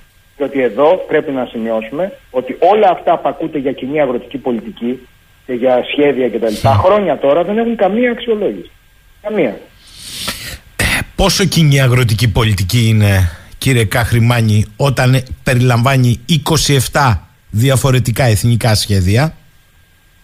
Ε, δεν υπάρχει καμία αγροτική πολιτική, αυτό το ξέρουμε όλοι. Πρόκειται για ένα θεωρητικό κείμενο που κάθε ένα από τα 27 κράτη-μέλη το διαβάζει και το ερμηνεύει όπως θέλει. Αν θέλετε, έχω δύο παραδείγματα να σας δώσω από αυτού, αν μου επιτρέπετε. Βεβαίως. Ε, που είναι πολύ χαρακτηριστικό. Η νέα ΚΑΠ έχει 10 στόχους. Ένας εξ αυτών λέει, έτσι, με βαρύγδουπου στόχους, εξασφάλιση δίκαιου εισοδήματος για το σύνολο των Ευρωπαίων γεωργών. Έτσι αναφέρει πάνω ο δεύτερος στόχος. Και αυτό λέει ότι θα το επιτύχει το δίκαιο εισόδημα δηλαδή σε επίπεδο Ευρωπαίων γεωργών, συνόλου των Ευρωπαίων γεωργών, με 27 διαφορετικά φορολογικά συστήματα, 27 διαφορετικά συστήματα ασφάλισης γεωργών, 27 διαφορετικά κόστη ηλεκτρικής ενέργειας, καυσίμων, λοιπασμάτων, επιτοκίων, συνεταιρισμών κτλ. Δηλαδή δεν μπορεί κάποιος να μιλάει ότι είναι σοβαρό αυτό το πράγμα. Όχι, δεν είναι. Το ξέρουν και οι ίδιοι, αλλά ακριβώς επειδή όλος αυτός ο μηχανισμός της προπαγάνδας, του να βγάζουμε ωραίους τίτλους και ξέρετε, εσείς στη δημοσιογραφία λέει: Αν βγει ο τίτλος, τελείωσε από εκεί. Βγάλαμε τον τίτλο από το χωράφι στο πιάτο και αυτό μας ικανοποιεί. Εντάξει, να λέμε συνθήματα. Λοιπόν, ε, δεν θέλω να μπω σε περισσότερα παραδείγματα. Να αναφέρω μόνο ένα άλλο ότι αναφέρεται στο θέμα ε, ας πούμε της ε, εκπαίδευσης των γεωργών όπου στην Ελλάδα έχουμε τον Ελγό Δήμητρα που δεν κάνει απολύτως τίποτα και στη Γαλλία αντίστοιχα υπάρχουν 800 αγροτικά κολέγια και 200 καινοτόμα εκπαιδευτικά αγροκτήματα που πηγαίνουν οι αγρότες να πάρουν καινοτομία, να μάθουν κτλ. με κοντά στις 20.000 στρέμματα. Λοιπόν, τι μπορείς να πετύχεις δηλαδή ε, με αυτά τα πράγματα; Αυτές τις διαφορές και τις ανισότητες. Δεν υπάρχει κάπου λοιπόν, μην κοροϊδευόμαστε. Η Ευρωπαϊκή Ένωση είναι μια γραφειοκρατία που εξυπηρετεί συγκεκριμένα λόμπι. Είναι πλέον ξεκάθαρο αυτό το πράγμα και δεν είναι κάτι που το λέω εγώ τώρα, δεν καινοτομώ. Α διαβάσουμε λίγο τι γίνεται στον ε, ευρωπαϊκό και διεθνή ε, κύριε Καχρημάνη, σήμερα που μιλάμε, έχετε συγκέντρωση στη Μασαλία. Μάλιστα, πριν από λίγο ρίξαν τόνους σανό στην ομαρχία της Μασαλίας. Συγκέντρωση στην Πρατισλάβα. Συγκέντρωση στην Πράγα. Συγκέντρωση στο Ντόβερ. Συγκέντρωση στο Μιλάνο. Συγκέντρωση στο Δουβλίνο. Και ένας βασικός άξονας της αντίθεσης στη νέα κοινή αγροτική πολιτική είναι ένα το κρατούμενο η διαμαρτυρία για το κόστος της πράσινης μετάβασης ενεργειακά στον πρωτογενή τομέα, οι αθρώες εισαγωγές από τρίτες χώρες και οι διεθνείς εμπορικές συμφωνίες, μάλιστα στη Γαλλία και στην Ιταλία φωνάζουν πάρα πολύ για τις συμφωνίες με τις χώρες της Λατινικής Αμερικής, το Mercosur, ζητούν μειώσεις τιμές των καυσίμων και του ηλεκτρικού ρεύματος για να παράγουν φθηνότερα και πιο ανταγωνιστικά προϊόντα. Αλλά βέβαια έχουμε πέσει και στην άλλη φαντασίωση ότι φυτεύοντας μόνο ανεμογεννήτρες σε βουνά και φωτοβολταϊκά στα χωράφια, αδιαφορώντας για τις περιοχές Natura, δάση και καλλιέργειες και τη γη, τα έχουμε πει αυτά εδώ, εγώ θέλω λίγο να έρθω στην Ελλάδα, διότι ο αγροκτηνοτροφικός τομέας είναι πράγματι σε δραματική κατάσταση. Βλέπω τα στοιχεία της Ελστάτ. Πάω στα επίσημα. Οι καλλιεργούμενες εκτάσεις μειώθηκαν κατά 6,5 εκατομμύρια στρέμματα ή κατά 18,8. Στην κτηνοτροφία τα ζώα μειώθηκαν κατά 12,5 εκατομμύρια ή κατά 24,2. Οι απασχολούμενοι στον πρωτογενή παραγωγή μειώθηκαν κατά 280.000. Άρα λέω εγώ, η αυτάρκεια σε όλα σχεδόν τα βασικά είδη διατροφής είναι σήμερα ζητούμενο; Ισχύει ότι έχουμε λήψεις, σας τα βάζω όλα μαζί για να απαντήσετε συνολικά, στο μαλακό στάρι, στο βοδινό, στο χοιρινό, στο αγελαδινό, στη ζάχαρη, στα οποροκυπευτικά που είχαμε πλεονέκτημα ισχύει ότι εισαγάγαμε το πρώτο 9 μήνο του 23 500.000 τόνους οποροκυπευτικών με 180.000 τόνους πατάτας 24.000 τόνους κρεμμύδια 21.000 τόνους λεμόνια 21.000 τόνους τομάτα, 5.000 τόνους μήλα, 4.000 τόνους πιπεριές. Ισχύουν αυτά ή είναι φουσκωμένα; Αυτά ισχύουν και ισχύουν περίπου 20 χρόνια. Βεβαίως αυτή η φορά γίνεται σταδιακά, έτσι, δεν μπορεί, υπάρχει μια αδράνεια στο σύστημα γενικότερη, ε, όμως η διάλυση του τομέα όπως την περιγράψατε, εγώ θα έβαζα ως κυρίαρχο στοιχείο την ε, διάλυση του ανθρώπινου δυναμικού. Μάλιστα. Της Δηλαδή όλα τα άλλα μπορούν να, να αναταχθούν. Το γεγονός ότι ερήμωσαν τα χωριά και χάθηκε και η κοινωνική συνοχή και χάθηκε και η κουλτούρα της αλληλεγγύης αλλά και οι πόροι της αλληλεγγύης. Εγώ επειδή καταγράφω εδώ στην περιοχή μου όσο μπορώ λίγο το ιστορικό γύρω από τα πράγματα έχω ένα αρχείο από τον αγροτικό σύλλογο του χωριού μου, Πυργέλα λέγεται το χωριό μου που λειτουργήσε μετά τον δεύτερο παγκόσμιο πόλεμο όπου όλοι οι νέοι είχαν υποχρεωτική εργασία κάθε Σάββατο για να καθαρίζουν τους τάφρους Μάλιστα τους, ε, τις, ε, τους δρόμους ας πούμε, τις πλατείες ε, να παρέχουν γενικά κοινωνική εργασία, να συνεργάζονται μεταξύ τους στις αγροτικές εργασίες κτλ. Αντίστοιχα θα σας πω ότι στη Γαλλία πέρασε ένας νόμος, ε, είναι κάποια χρόνια ισχύει τώρα, όπου είδαν αυτά τη διάλυση της υπαίθρου. Η μέση ε, έκταση στη Γαλλία είναι γύρω στις 400 στρέμματα και 50 αγελάδες. Αυτό περίπου είναι ας πούμε το μέσο μέγεθος είδαν ότι δεν είναι βιώσιμο και εφήρμοσαν ένα νόμο, καθιέρωσαν, νομοθέτησαν ένα πλαίσιο μέσα από το οποίο ΓΑΕΚ λέγεται το σχήμα αυτό, συνεργαζόμενες εκμεταλλεύσεις, όπου όμορες εκμεταλλεύσεις, τουλάχιστον τρεις, συνήθως το βέλτιστο είναι τέσσερις, συγκεντρώνουν 1200 στρέμματα και 150 με 200 αγελάδες. Έτσι αποκτάται μια βιωσιμότητα ώστε να μπορούν να έχουν και τις διακοπές τους να ανταλλάσσονται μεταξύ τους, να κάνουν εναλλαγή, ένα rotation, ας πούμε, στην εργασία τα τρακτέρ να μην παίρνουν ο καθένας ένα τρακτέρ, αλλά και οι τέσσερι ένα κτλ.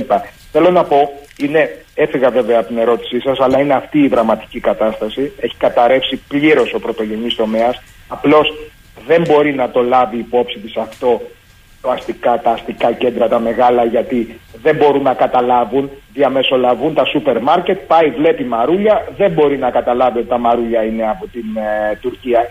Ούτε εμείς δεν τα διαβάζουμε που είμαστε του επαγγέλματος. Λοιπόν, αυτή είναι η κατάσταση. Εισαγωγή όλων των ειδών, έλεγχος, πολλές φορές γίνεται dumping, δηλαδή εισάγονται ακριβότερα προϊόντα τα οποία μπαίνουν μέσα με χαμηλότερες τιμές ώστε να ε, υπάρξει αποθάρρυνση της ντόπιας παραγωγής και μετά, αφού δεν θα υπάρχει ανταγωνισμός, να ανέβουν οι τιμές. Αυτό συμβαίνει αυτή τη στιγμή και με τα σιτηρά και με την Ουκρανία που μπαίνουν και φωνάζουν ο κόσμος και με την Αίγυπτο και με το Μαρόκο κτλ.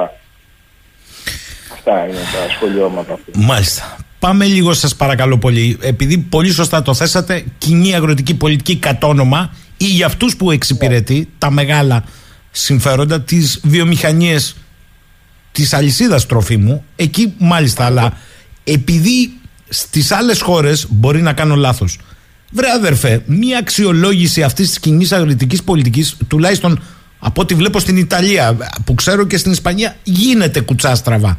Εδώ γίνεται για να πεις ότι επανασχεδιάζεις ή φτάνει στο αμήνο κόμπο στο χτένι και τότε ακούς τον εκάστοτε πρωθυπουργό να λέει Ελάτε στην πλατεία να μου βάλετε πλάτη να πάω να διεκδικήσω αναθεώρηση της ΚΑΠ. Μα τι να διεκδικήσεις όταν έχεις συμφωνήσει ήδη; Ναι, κοιτάξτε.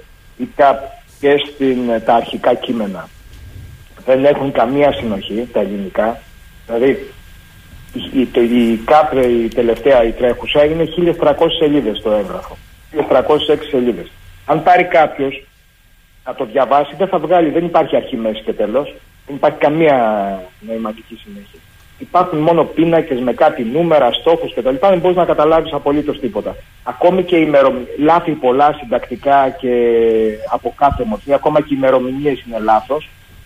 Αν μπει να διαβάσει κάποιος το κείμενο. Και προβλέπονται κάποιες αξιολογήσεις οι οποίες γίνονται ε, εξ ας πούμε, δύο χρόνια, τρία μετά οι οποίες γίνονται επικειμένων και το μόνο που κάνουν διαπίστωση ότι ξέρετε το, ήταν να ξεκινήσει το 2015 ας πούμε αλλά ξεκίνησε το 2017 αυτό το μέτρο και τελικά την πενταετία δεν υλοποιήθηκε παρά μόνο το 2% αλλά πήρε μια παράταση. Αυτό δεν οδηγεί σε κάποιο συμπέρασμα κάποιον, άρα πρέπει να γίνει αυτό και να ληφθούν Αυτό που σας είπα προηγουμένως ότι οι στόχοι πρέπει να είναι ποσοτικοί. Αυτά είναι στοιχειώδη πράγματα της στρατηγικής διοίκησης που όμως δεν εφαρμόζονται εσκεμμένα γιατί ξαναείπα μια γραφειοκρατία δεν είναι να τη λέμε έτσι. Μια γραφειοκρατία είναι ένα σύστημα δομημένο εδώ και χρόνια και έχει σαν σκοπό να αναπαράγεται. Δηλαδή παράγει γραφειοκρατία για να τη συντηρεί και να μεγαλώνει και να γιγαντώνεται. Άρα το, το μόνο. συμβαίνει αυτή τη στιγμή στην Ευρώπη. Μάλιστα. Άρα το μόνο που, που μετράμε τελικά, καταλαβαίνω εγώ, είναι τις ε, τις άμεσες ενισχύσεις. Εν την παλάμη. Μετράμε τις άμεσες ενισχύσεις, ακριβώς αυτό. Αλλά προσέξτε τώρα, ενώ μιλάμε για ε, νομίζω ότι είναι, αν δεν κάνω λάθος, η περίοδος αυτή είναι ένα χρόνο 300 δισεκατομμύρια, μισό λεπτό, ε, επιτρέψτε μου λίγο. Ναι, ναι. Ε, να πω το ποσό, δεν το θυμάμαι, δεν πειράζει, δεν έχει σημασία.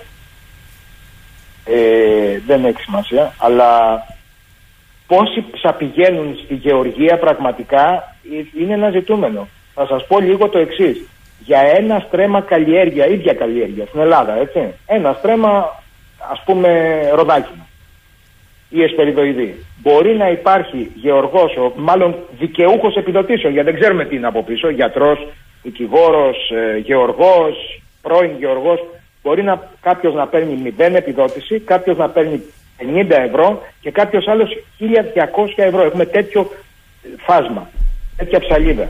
Λοιπόν, οπότε καταλαβαίνετε ότι πολλές από αυτές τις επιδοτήσεις πηγαίνουν στην ουσία στον αστικό χώρο ή σε παράπλευρες, ε, σε ε, παρασιτικά δραστηριότητες τύπου συμβουλευτική και όλα αυτά τα πράγματα τα οποία απλώς απομιζούν από την ΚΑΠ. Η ΚΑΠ είναι ένας καλός μηχανισμός για να τονώνει την κατανάλωση γενικότερα στην Ευρώπη, να κάνει μια αναδιανομή πόρων η οποία κανείς δεν ξέρει και δεν μετράει τα αποτελέσματα και να παίρνουν και κάποια ψίχουλα οι γεωργοί για να νομίζουν ότι παίρνουν πούμε. Είναι, χρησιμοποιούνται ως άλοθη δηλαδή οι γεωργοί και οι επιδοτήσεις.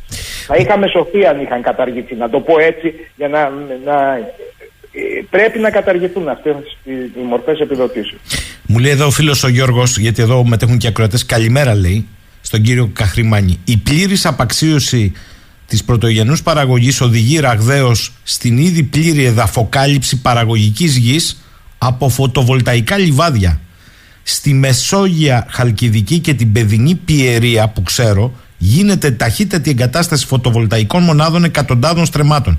Αν υπήρχε αυτάρκεια ενεργειακή με εκμετάλλευση εγχώριων ενεργειακών πηγών ούτε φωτοβολταϊκά ούτε ανεμογεννήτριες θα καταστρέφαν τη γη. Δυστυχώς όμως μέσω της ΚΑΠ έχουμε πάει στο αμφίβολης προσέξτε τι λέει αντίληψης και ανάγνωσης περιβαλλοντικό αποτύπωμα. Λες και τα εισαγόμενα δεν έχουν και αυτά τεράστιο περιβαλλοντικό αποτύπωμα και μας μάριναν τα αέρια των δικών μας αγελάδων.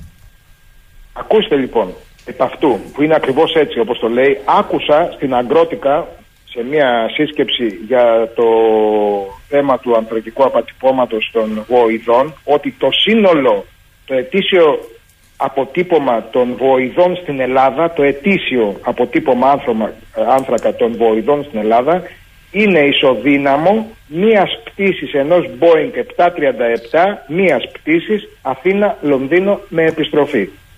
Λοιπόν, αυτό επίσημα στην Αγκρότικα σε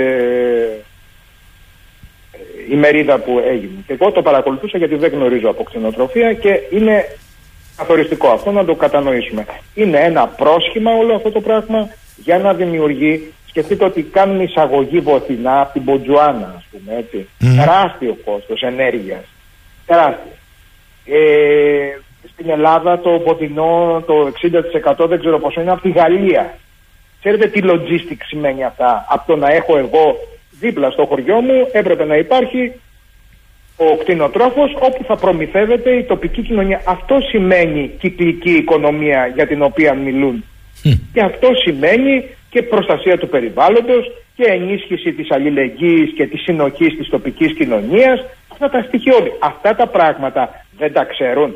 Σαφώς και τα ξέρουν. Χρειάζεται να τα πούμε. Όχι, δεν χρειάζεται να τα πούμε. Άρα κάτι συμβαίνει. Άρα πρέπει να ακούσουν τον κύριο Λύκο στην εκπομπή. Επανέρχομαι. Συγγνώμη, ε, έτσι, την εκπομπή σας ενώ του 17 Δευτέρου. Ε, τι λέει για το σχέδιο του νέου φεουδαρχισμού; Εγώ το έγραψα ότι έχουμε μοντέλο νεοφεουδαρχισμού το 2012 στο βιβλίο μου. Πριν 12 χρόνια. Πλέον διαπίστωσα ότι πάμε σε ένα μοντέλο όπου το κεφάλαιο, το άειλο κεφάλαιο που αυτή τη στιγμή υπάρχει μόνο σε ηλεκτρονικούς υπολογιστές θέλει να αποκτήσει αξία. Για να αποκτήσει αυτό το κεφάλαιο αξία πρέπει να τοποθετηθεί σε γη, σε νερά, σε ξενοδοχεία, σε παραλίες, σε λίμνες, σε περιοχές ιδιαίτερου φυσικού κάλους. Αυτό για να συμβεί πρέπει να απαξιωθούν αυτά. Και επειδή ακριβώς υπάρχει η ιδιαίτερη σχέση του Έλληνα με την ιδιοκτησία, αυτό γίνεται σιγά σιγά, αδιακά και μέσα από διάφορα σενάρια συμβολιακής γεωργίας, μακροχρόνιας μίσθωσης, leasing αγροκτημάτων. Όσον αφορά τα φωτοβολταϊκά, είναι πάρα πολλά αυτά τα οποία γίνονται σε μακροχρόνια ενοικιαζόμενες γεωργικές εκτάσεις. Άρα διατηρεί ο άλλος την εντύπωση ότι εξακολουθεί να είναι κάτοχος της γης των πατεράδων του, όμως έχει εκχωρήσει το δικαίωμα, έχει αποποιηθεί το δικαίωμα παραγωγής και μπήκαν φωτοβολταϊκά που σε 15 χρόνια δεν θα ξέρουμε τι θα τα κάνουμε γιατί θα έχουν πέσει οι αποδόσεις και δεν θα ξέρουμε πού θα πάνε για ανακύκλωση. Άλλο θέμα αυτό, έχετε δίκιο. Λοιπόν, γιατί είναι τεράστια τα ζητήματα, δεν μπορούμε να τα ανοίξουμε. Χρειάζεται, υπάρχει πρόβλημα γραμματισμού. Χρειάζεται, γι' αυτό... Τι εννοείτε, τι εννοείτε, θέλω να μείνετε λίγο σε αυτό. Ναι, εντάξει, Κυρίαρχο, το ανέφερε και μία ακροάτριά σας, κυρίαρχο στοιχείο της πολιτικής, της αγροτικής πολιτικής είναι οι συλλογικότητες είναι οι αγροτικοί συνεταιρισμοί. Είναι το βασικό εργαλείο για να ασκήσεις αγροτική πολιτική όταν θέλεις να διατηρήσεις μικρομεσαίες αγροτικές ε, εκμεταλλεύσεις σε μια περιοχή. Όπως είναι η Ευρωπαϊκή Γεωργία. Δεν είμαστε εμείς Αμερική. Ξέρετε τα αφήγημα, σας διακόπτω. Ποιοι αγροτικοί συνεταιρισμοί που τα κάναν πετσετάκια, που τα διαλύσαν, που τα τρώγαν, ναι, ναι. που ήταν με τα δικά τους κομματόχαρτα μπλε, πράσινα, ναι, πράσινα, πράσινα και μπλε και κόκκινα και ροζ και τα λοιπά. Ποια, ποιοι συνεταιρισμοί; Εδώ, γιατί σωστά λέτε εσείς είναι θέμα γραμματισμού, πρέπει να μάθουμε και την αλφαβήτα. Ακριβώς. Το συνεταιριστικό κίνημα, ο συνεταιρισμός, δεν είναι φενάκι. Τον κατέστησαν φενάκι με τις ευλογίες κάθε φορά αυτού που είχε το κράτος ως λάφυρο. Κάνω λάθος; Είναι ακριβώς έτσι όπως το λέτε. Προσέξτε τώρα. Οι συνεταιρισμοί δεν δημιουργούνται από το κάτω προς τα πάνω. Νομίζει ο κόσμος, άμα μα να μαζευτούμε, όχι δεν γίνεται. Πρέπει να υπάρχει πλαίσιο. Εάν δεν υπάρχει πλαίσιο και γι' αυτό και υπάρχουν οι συνεταιριστικές αρχές και αξίες και είναι γνωστές και εφαρμοσμένες όπου, και όπου είναι εφαρμοσμένες σωστά υπάρχουν αποτελεσματικότητα. Ας πούμε πολύ καλούς συνεταιρισμούς έχουν στην Ιαπωνία. Αν δεν το ξέρει ο κόσμος, στην Ιαπωνία υπάρχει μία κεντρική ένωση και όλοι οι γεωργοί είναι σε αγροτικούς συνεταιρισμούς. Σε κάθε χωριό υπάρχει παράρτημα, το οποίο είναι και παράρτημα της Αγροτικής Τράπεζας. Ένα τρομερό μοντέλο, ας πούμε, που άμα το αντιγράφαμε δεν θα συζητάγαμε τώρα. Δεν θα υπήρχε θέματα. Λοιπόν, προσέξτε. Βασικό στοιχείο, επανέρχομαι στον γραμματισμό για να ναι, το ναι, ναι. Τι λέει τώρα, οι αρχές των συνεταιρισμών λέει ότι, ακούστε παιδιά, η συνεργασία είναι δεξιότητα. Δεν είναι πηγαίο στοιχείο που προκύπτει έτσι επειδή είμαστε αγαπουλίδες ας πούμε και θα κάνουμε συνεργασία. Όχι διδάσκεται, διδάσκεται η συνεργασία. Το σχολείο. Μπαίνεις μέσα και σου εξηγούν ότι θα πρέπει τι σημαίνει συνεργασία, τι σημαίνει ανταγωνισμός, πότε ανταγωνιζόμαστε, πότε συνεργαζόμαστε.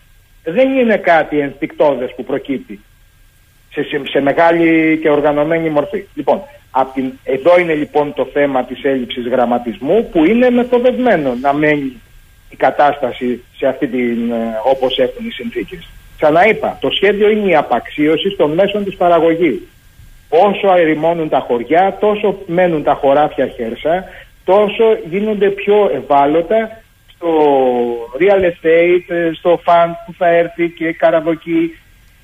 Θέλω να σχολιάσουμε λίγο το θέμα της Ουκρανίας για να σας πω λίγα στοιχεία του τι συμβαίνει εκεί στον αγροτικό τομέα. Βεβαίως, βεβαίως. Αν, αν, αν μου επιτρέπετε, βεβαίως, και αν, βεβαίως. θέλω με τη σειρά σας. Απλά, απλά κύριε Καχρημάνη μου γράφουν πάρα πολύ εδώ ότι ωραίος ο κύριος Καχρημάνης η απαξίωση της καλλιεργησιμότητας της γης κάτω από μόνιμη κάλυψη καθίσταται στο τέλος μη αναστρέψιμη μετά από λίγα χρόνια όπως και της πλημμυρισμένης γης άμα την εγκαταλείψεις.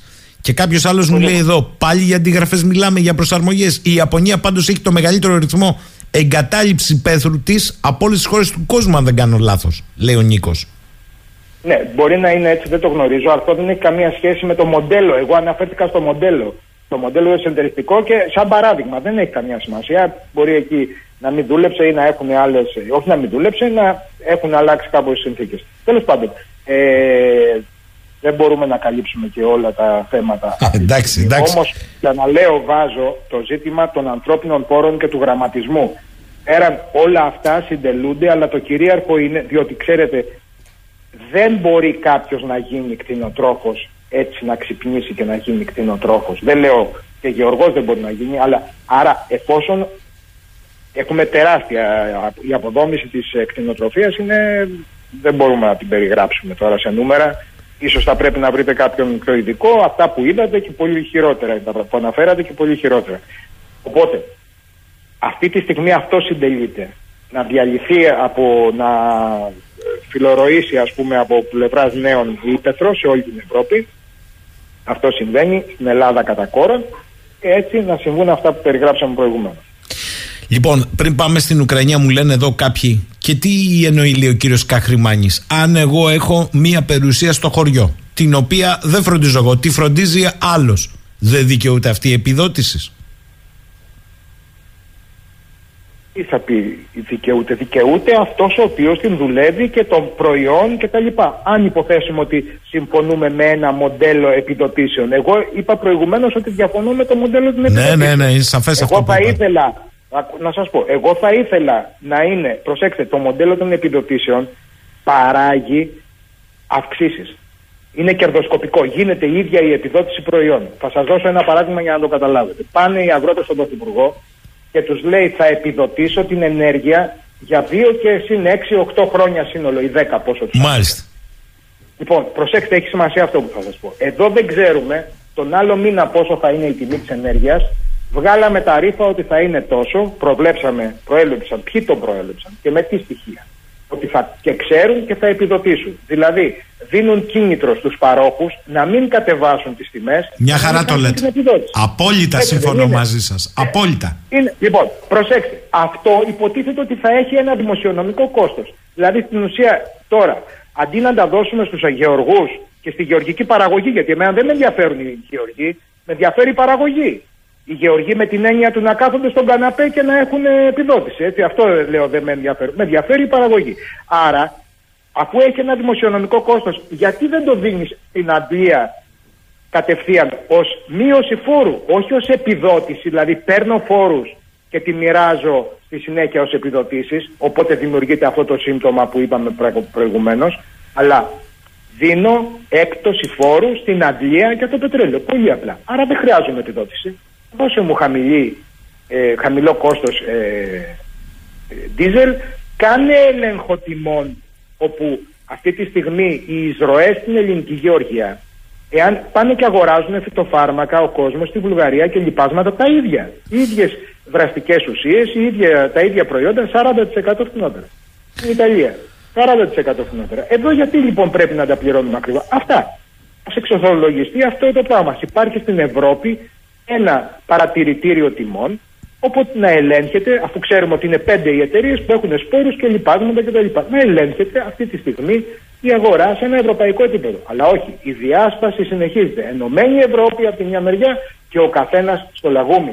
Ο καθένας στο λαγούμι. Των νεοχριστιανών, έτσι. Αυτό. Και, και, ο, και το κράτος που κονομάει από το φόρο στο φόρο πάνω στο καύσιμο και μετά αυτό που σου επιστρέφει σαν επιδότηση, τάχα μου δήθεν, ε, είναι και πολύ πιο πάνω από αυτό που θα εξυπηρετούσε έστω και στοιχειοδός στην ανάγκη σου. Όμως πείτε τι για την Ουκρανία. αυτό που θέλατε να πείτε. Θα το πω. Προσέξτε γιατί γίνεται όμως αυτό. Πρέπει να το καταλάβουμε και οι αγρότες και όλοι. Για ποιο λόγο το κράτος και ο μηχανισμός της γραφειοκρατίας ε, θέλει επιδοτήσεις, γιατί αυξάνει το διοικητικό κόστος και άρα δικαιολογεί προσλήψεις, γιατί θέλω υπαλλήλους να κάνουν διανομή των επιδοτήσεων, έλεγχο κτλ.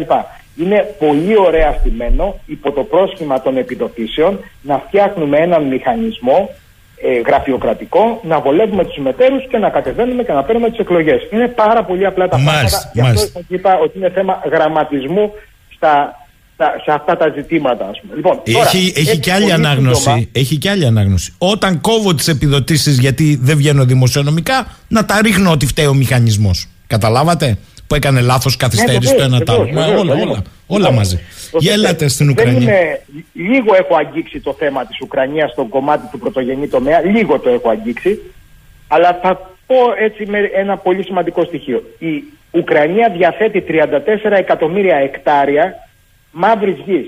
Μαύρη γη ονομάζεται το πολύ παραγωγικό χώμα. Έχει 5%, 10, 5 φορές πάνω, 10% παραγωγικότητα μεγαλύτερη από ότι τα συμβατικά εδάφη, γιατί έχει τεράστιες ποσότητες οργανικής ουσίας. Λοιπόν, 34 εκατομμύρια εκτάρια από αυτό που έχω βρει τα στοιχεία στο ίντερνετ και λέγεται ότι είναι το 1 τέταρτο της μαύρης γης ε, στον κόσμο. Είναι τεράστιες οι εκτάσεις.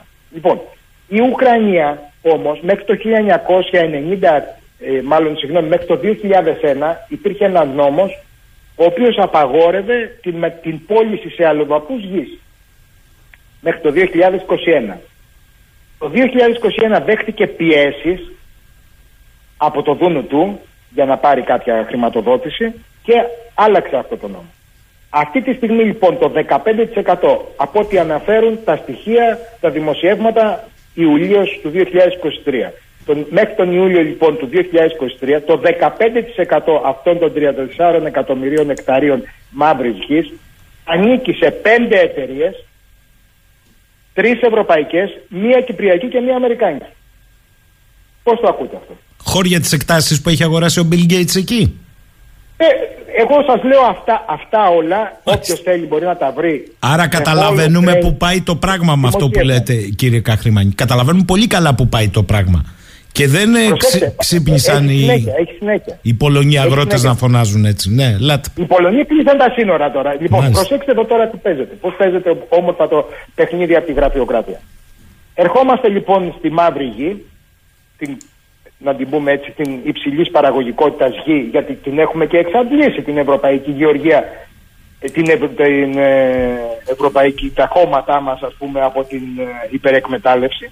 Ερχόμαστε λοιπόν στα πλούσια και παραγωγικά εδάφη, παράγουμε σιτηρά ή οτιδήποτε έχουμε, σόγια κτλ.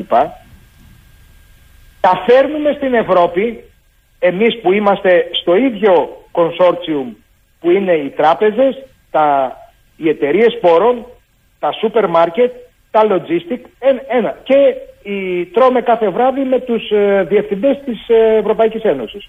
Αυτό είναι το, η παρέα. Αυτό λέγεται, την πολιτική ανάλυση λέγεται παρεοκρατικός καπιταλισμός, κρόνη καπιταλισμό. Αυτό είναι το μοντέλο που εφαρμόζεται τώρα.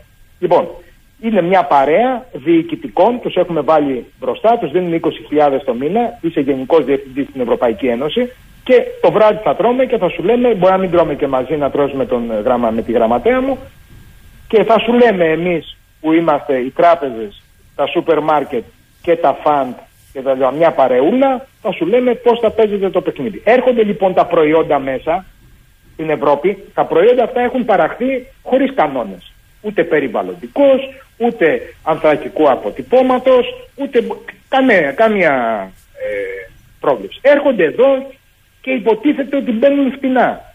Εγώ δεν είμαι σίγουρος ότι μπαίνουν φτηνά γιατί μπορεί να μπαίνουν φτηνά σε επίπεδο ε, ε, πρώτο, πρώτου εμπορικού σταδίου, δηλαδή στην τιμή σε επίπεδο παραγωγού, αλλά καταλήγουν πανάκριβα στο σούπερ μάρκετ. Πολύ λίγο φτηνότερα από ό,τι αν είχαν αγοράσει τα ευρωπαϊκά. Έτσι λοιπόν πέφτουν οι αξίες, γίνεται dumping, πέφτουν οι αξίες, φωνάζουν οι αγρότες σε όλη την Ευρώπη, τους δίνουμε και κανένα ψίχουλο να πάνε πίσω. Έτσι, δεν πειράζει, εμείς θα συνεχίσουμε μετά. Θα κάνουν και δίθεν τώρα, είπαν ότι ε, θα κόψουν κάτι από, την, από τα 50 δισεκατομμύρια της ε, Ουκρανίας, τη βοήθεια. Το, Ναι, προφανώς ναι. το έχετε ακούσει αυτό. Ναι, ε. ναι. Ακούστε εκεί τι, τι, τι παιχνίδι έχει παιχτεί εκεί. Προσέξτε. Η Ουκρανία έχει λάβει με τα επίσημα στοιχεία μέχρι τώρα από την Ευρωπαϊκή Ένωση 85 δισεκατομμύρια. Και στις 6 Φεβρουαρίου είπαν ότι θα δώσουμε άλλα 50 δισεκατομμύρια το 2024-2024, δηλαδή 12,5 εκατομμύρια το έτος. Ε, άρα θα κόψουν κάτι, θα το κόψουν 2,5 ας πούμε ε, δισεκατομμύρια και θα τα δώσουν και κάτι έγινε. Αυτά όμως τα χρήματα της Ευρωπαϊκής Ένωσης δεν είναι τίποτα από αυτά που πηγαίνουν αυτή τη στιγμή τη μεγάλη μπίζνα που γίνεται στην Ουκρανία. Διότι ε, 500 δισεκατομμύρια περίπου συσσωρεύεται κεφάλαιο αυτή τη στιγμή από BlackRock, από JP Morgan, από McKinsey κτλ. Συσσωρεύονται για να γίνουν μεγάλες επενδύσεις στην ε, Ουκρανία. Διότι όπως γράφει ο τύπος, είναι, ε, η, όλη η Ουκρανία είναι για πώληση. αυτή. Όλη η Ουκρανία, υπάρχει άρθρο δηλαδή, the whole Ukraine goes to sale. Ε, στο Modern Diplomacy 7, 17 Ιουλίου του 2023. Όποιος το διαβάσει πραγματικά θα πάρει πάρα πολλές πληροφορίες για αυτό το θέμα. Λοιπόν, άρα μην κοροϊδευόμαστε τώρα. Α, Άλλωστε δεν είχε κανένα ρόλο και λόγο η Ευρωπαϊκή Ένωση να μπει μέσα σε αυτήν την διαδικασία με την Ουκρανία παρά μόνον για τις business. Αυτό έχει σημασία, θέλω να, μου- να το σχολιάσω. Προσέξτε.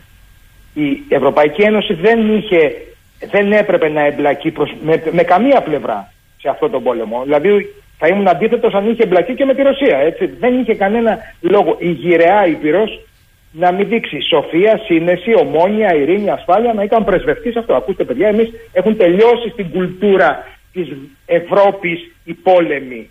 Καλά. Δεν είμαστε με καμία πλευρά. Σταματήστε, δεν θέλουμε ένα παιδάκι, ένα σπίτι δεν θέλουμε να γκρεμιστεί. Αυτή ήταν ο ρόλος της γυραιάς Υπήρου. Να αποκαταστήσει ιστορικά το ρόλο της και να ξανααρθεί στο ύψος της ιστορικής της ευθύνης. Αλλά παίξαμε το παιχνίδι να πάμε να στήσουμε business. Επειδή ξεφτυλίστηκε η Ευρώπη πάμε να πιάσουμε το γείτονα, να του πάρουμε ό,τι έχει απομείνει. Αμετροέπεια και υποκρισία. Κύριε Καχρημάνη, θέλω να ακούσετε μερικές παρατηρήσεις ακροατών. Λέει ο Νίκος εδώ, αν αυτός ο άνθρωπος, ο κύριος Καχρημάνης, είναι αγρότης, που είναι, διερωτώ με τι ξέρουν όσο αναλαμβάνουν οι υπουργοί. Καλά, αυτό είναι ένα θέμα. Και θέλω να πω ότι η κατά επάγγελμα στον τομέα ευθύνης τους δεν σημαίνει ότι κατά τεκμήριο είναι και καλοί υπουργοί. Να το έχετε υπόψη σας. Ο καλύτερος υπουργός οικονομικών στην Ελλάδα δεν ήταν. Δεν είχε καμία σχέση με τα οικονομικά. Δεν λέει κάτι αυτό από μόνο του. Και έτσι ισχύει πάντα. Λοιπόν, λέει άλλη φίλη Ελένη, ας κάνει την αρχή ο καλεσμένος και θα τον βοηθήσουμε πολύ από εμάς αφιλοκερδός. Φυσικά πάντα υπάρχει ο φόβος των απειλών σε κάτι που ξεκινάει για το κοινό και δίκαιο καλό. Ο, καλ, ο καλεσμένος θα σας γίνει ένα καλό παράδειγμα για τους νέους κύριους αγρότες. Αν ήμουν Ελλάδα, σίγουρα θα πήγαινα σύνταγμα σήμερα. Όλοι πρέπει να, να βγουν στο σύνταγμα, όχι μόνο οι αγρότες. Άλλος φίλος ο Γιάννης μου λέει στη Γαλλία για να γίνεις αγρότης το απαιτούμενο επίπεδο γεωργικής κατάρτισης είναι όλο και πιο υψηλό. Για να λάβετε την απαραίτητη βοήθεια για την εγκατάσταση πρέπει να έχετε τουλάχιστον ένα μπακαλωρέα προ. Το δίπλωμα αναφοράς είναι το BAC Pro Driving and Management of Agricultura Operations στη Γαλλία. Ε, Άλλος φίλος μου λέει: Ισχύει απόλυτα αυτό που λέει ο κ. Καχρημάνης με τις επιδοτήσεις και το λέω εκ των έσω. Στη Μεσσηνία, σε χωριά των 100 κατοίκων, δίνονται επιδοτήσεις σε τριπλάσιο αριθμό προσώπων. Φυσικά, κανείς από αυτούς δεν είναι κατά επάγγελμα αγρότης και ζουν σε αστικά κέντρα, κυρίως στην Αθήνα, συνταξιούχοι του δημοσίου, η συντριπτική πλειοψηφία. Άλλος φίλος λέει: Πολυονοί αγρότες κλείνουν τα σύνορα. Ο Ουκρανός Υπουργός Γεωργίας τους βρίζει και τους λέει τεμπέληδες και ζητά από την πολωνική κυβέρνηση να τους τιμωρήσει παραδειγματικά. Άλλος φίλος, ο Δήμος. Οι Πολωνοί έκλεισαν τα σύνορα στην Ουκρανία, αλλά στέλνουν όπλα στην Ουκρανία. Καθίστε στον Ταχάο οι λαοί, αυτό συμβαίνει. Και τέλος, ο κύριος Γιάννης, για αυτό που είπατε, στέλνει κάτι αναλυτικό. Θέλω να τα ακούσετε κι εσείς και οι ακροατές και μετά η αποφώνηση είναι δική σας. Λέει εδώ, η ρωσική ειδική στρατιωτική επιχείρηση, η εισβολή δηλαδή, λαμβάνει χώρα στα λεγόμενα μαύρα εδάφη που είπε ο κ. Καχρημάνη της Ουκρανίας, που έχουν πολιθεί ήδη, αλλά και συνεχίζονται να απολούνται σε ξένους μεγαλοκαρχαρίες για μεγάλο χρονικό διάστημα. Ποιος κατέχει, λέει, τα εδάφη αυτά; Το 21, όπως σωστά είπε ο κ. Καχρημάνη, ο νόμος για την πώληση γης τέθηκε σε ισχύ στην Ουκρανία. Τα στοιχεία είναι από την Australian National, National Review. Οι αμερικανικές εταιρείες έχουν χρησιμοποιήσει τη νέα νομοθεσία για να κάνουν επενδύσεις στη μαύρη γη, στα μαύρα εδάφη. Σήμερα λέει η Cargill, η Mosado, η DuPont, ε, επενδυτές Vanguard, BlackRock και Blackstone φέρεται να κατέχουν το 40% της ουκρανικής καλλιεργήσιμης γης. Σε αντάλλαγμα για την πώληση γης, η Ουκρανία πήρε πράγματι δάνειο 17 δις δολαρίων από το ΔΕΛΤΑ ΝΙΤΑΦ. Τα γραφεία των εταιριών άνοιξαν στο Κίεβο μέσω ορισμένων ενδιάμεσων εταιριών. Ήδη το 22 οι εταιρείες κατήχαν το 78% του κεφαλαίου γης της περιοχής Σούμι, το 56% του Τσερνετσίβ, το 59% της Χερσόνας, το 47% του Μικολάιεφ. Κατέχουν επίσης το 34% της γης περιοχές του Κιέβου και του Ντιμπροπετρόφσκ, αν τα διαβάζω σωστά. Επίσης το 2013 η South China Morning Post ανέφερε ότι η Κίνα που εκπροσωπείται από το Σώμα Παραγωγής και Κατασκευών Xinjiang έχει αποκτήσει 3 εκατομμύρια εκτάρια ουκρανικής γης στο μέγεθος του Βελγίου που μισθώθηκε για 99 χρόνια με δικαίωμα εξαγοράς και αναφέρει άλλα εδώ στοιχεία άρα σχεδόν όχι σχεδόν, απολύτως σας επιβεβαιώνει εδώ ότι παγκοσμίως έχουν πέσει όλοι από πάνω στα μαύρα εδάφη. Ε, οπωσδήποτε. Είναι, είναι έτσι, είναι ακριβώς. Ε, το είπε πόσο καλύτερα θα μπορούσε να υποθεί αυτό το πράγμα. Είναι ακριβώς έτσι τα πράγματα. Κύριε Καχρή. Όμως. Ε, ναι, ναι. Ανα, ναι, παρακαλώ, παρακαλώ. Επειδή πρέπει να κλείνουμε, θα ήθελα η αποφώνηση να είναι δική σας στο διατάφτα και θα τα ξαναπούμε. Γιατί έχει εξαιρετικό ενδιαφέρον και θέλω να το πω ότι ο κόσμος που ασχολείται στον πρωτογενή τομέα έχει ποιότητα και έχει και βάθος και αυτό φάνηκε γιατί ο κ. Καχρημάνης δεν είναι ένας κούκος μόνο, λάθος το έχετε καταλάβει, απλά αποφάσισε κάποια στιγμή να τα γράψει κιόλας ο άνθρωπος, αυτή είναι η διαφορά. Η αποφώνηση δική σας κύριε Καχρημάνη. Τι πρέπει να καταλάβουμε σήμερα λοιπόν όλοι, όχι μόνο οι αγρότες, όλοι οι Έλληνες πολίτες. Γιατί η εθνική στρατηγική, αφήστε το, κοντά στις εκλογές, είτε είναι εθνικές είτε ευρωεκλογές, ακούμε όλους σε όλους τους τόνους ο πρωτογενής του πρωτογενή, τον πρωτογενή, ο πρωτογενή τομέα. Εθνικό σχέδιο και μάλιστα με μια στρατηγική που είναι να αρμονίζεται με τη στρατηγική των Βρυξελών, για την οποία ακούσαμε τι είπατε, τι πρέπει να έχουμε κατά νου. Ακούσα. Εγώ έχω αντιληφθεί τα τελευταία 15 χρόνια ότι το παγκόσμιο πολιτικό σύστημα, μάλλον το του δυτικού κόσμου που έχω αντίληψη, πολιτικό σύστημα είναι αυτιστικό. Τι σημαίνει αυτό, έχει μια εσωστρέφεια, μια εσωστρέφεια με αυτή την ιδιότητα, έτσι το πολιτικό σύστημα αναφέρομαι, όχι σε πρόσωπο, έχει μια εσωστρέφεια και μια έλλειψη αλληλεπίδρασης και επικοινωνίας με το τι συμβαίνει. Λοιπόν, έχουμε δύο ξεχωριστά ε, συστήματα ας πούμε. Το σύστημα το πολιτικό, το παγκόσμιο χρηματοοικονομικό σύστημα και πολιτικό το οποίο σκέφτεται αυτή τη στιγμή εκτυπώσεις ε, κρέατος, εκτυπωτές κρέατος, ε, ε, πώς το λέμε, γενετικά τροποποιημένα προϊόντα κτλ. Και κατάργηση της συμβατικής γεωργίας όπως την ξέραμε, που σημαίνει κατάργηση της κοινωνίας της υπαίθρου, που σημαίνει ε, πλήρη ανατροπή των, ε, της ανθρωπογεωγραφίας πόλης των 15 λεπτών και όλα αυτά τα πράγματα. Αυτά τα διστοπικά δεν είναι τώρα. Ο κόσμος, ξέρετε, έχει ένα πρόβλημα, μήπως χαρακτηριστεί, ας πούμε, συνωμοσιολόγος. Μάλιστα. Δηλαδή, ε, αυτό είναι όταν έχεις έλλειψη αυτοπεποίθησης, πρέπει ο καθένας να γυρίσει και να κοιτάξει μέσα του. Χρειάζεται μια αυτοεπίγνωση, μια διαδικασία ε, να συνειδητοποιήσουμε ξανά και να βρούμε αξίες ουσιαστικές στην Ελλάδα. Όλοι έχουμε, υπάρχει αυτό εγώ το λέω η αγροτική Ελλάδα, όλοι έχουν μια σύνδεση, όλοι έχουν ένα χωραφάκι, ένα μπαπού κτλ. Και αυτό τους αγαλιάζει και τους ενδυναμώνει. Αυτό πρέπει να το... Τώρα είναι λίγο οραματικό αυτό που λέω, αλλά δεν μπορώ να κλείσω με κάτι άλλο. Αν δεν πω ότι θα πρέπει όλοι να ανατρέξουμε μέσα στις συνειδήσεις και στις καρδιές την αγροτική Ελλάδα που θέλουμε, τα προϊόντα που θέλουμε να τα παίρνουμε από τους ε, Έλληνες παραγωγούς οι οποίοι θα είναι χαρούμενοι, θα είναι ε, μορφωμένοι, θα είναι νέοι, θα έχουν οικογένειες που θα ζουν στα χωριά και θα πηγαίνουμε το Πάσχα. Αυτό είναι το όραμα που πρέπει να καλλιεργήσουμε. Λοιπόν, ε, θα, αν μου επιτρεπόταν να μιλήσω προσευχή και νηστεία θα έλεγα, θα το έλεγα θεολογικά. Αυτή τη στιγμή δεν μπορεί να ανατραπεί το σύστημα παρά μόνο από την αλαζονία του και την ύβρη. Και θα ανατραπεί. Από αυτό, όχι από εμάς.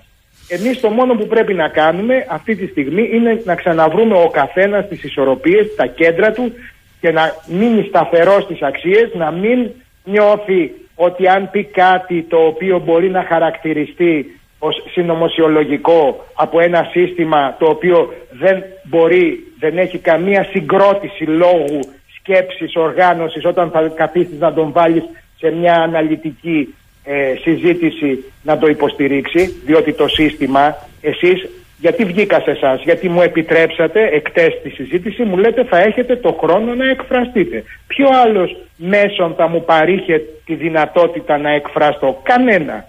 Ελάχιστα ενδεχομένως. Και που δεν θα είχαν και την εμβέλεια τη δική σας. Οπότε σε τρία λεπτά που σε βγάζει στο, στο κανάλι ας πούμε τι να προλάβεις να πεις για να γελάσουν μετά και να πούν Α, εντάξει, συνωμοσιολόγος. Μάλιστα. Λοιπόν, Βγήκε ο Μελισσοκόμος και τον ρωτάγαν για την κόμη του. Και για τους... τα μαλλιά του. Μάλιστα και τους επανέφερε δηλαδή, ο άνθρωπο. Αυτοί οι άνθρωποι δεν τρέπονται. Δηλαδή, όταν χαθεί η ντροπή, η, εν, η ντροπή είναι εντροπία. Mm. Χάνεται δηλαδή, πάμε στην εντροπία, πάμε στη διάλυση των συστημάτων. Αυτό σημαίνει σάπισμα, σημαίνει αυτό. Ε, κύριε Καχρημάνη θα τα ξαναπούμε είναι προφανές και θα επιδιώξω να βρεθείτε και στο Ηράκλειο γιατί ε, εμένα μου αρέσει που οι άνθρωποι που για μένα είναι και πιο ισορροπημένοι δηλαδή γράφεται και καλλιεργείται τη γη προσέξτε η απόλυτη ισορροπία για μένα αυτό το έχω ξαναπεί Κάποιοι τσατίζονται. Και μένω σε χωριό. Μάλιστα. Έχει σημασία, κύριε Σαχίνια. Καλά κάνετε Εγώ και το μένω μέσα σε χωριό, σε αγρόκτημα. Έχει σημασία. Καλά κάνετε τα τρία το... μου παιδιά και τα εγγόνια μου είναι μέσα στο χωράφι. Επειδή επιμένω οι χειρονακτικές δουλειές είναι ισορροπημένες, σα τσατίζονται πολύ. Λοιπόν, και εδώ φάνηκε η ισορροπία και φάνηκε ότι ο πρωτογενής τομέας χτυπάει η καρδούλα του ακόμη στη χώρα. Ε, μου λέει κάποιος, θέλω να το ρωτήσω έτσι από απορία, ο πανέμορφος λέει αργολικός κάμπος κρατά στα οποροκυπευτικά ή έχει πάρει την κάτω βόλτα; Ο πρώην πανέμορφος παραγωγικός και δυναμικός αργολικός κάμπος είναι πλέον μια χέρσα γη έχουν καταστραφεί οι υδάτινοι πόροι, δεν υπάρχει νερό, δεν υπάρχουν άνθρωποι, δεν υπάρχει όραμα, δεν υπάρχει ελπίδα ε, και ό,τι έχει μείνει είναι μια ανάμνηση ας πούμε από όλα αυτά τα πράγματα στις φωτογραφίες.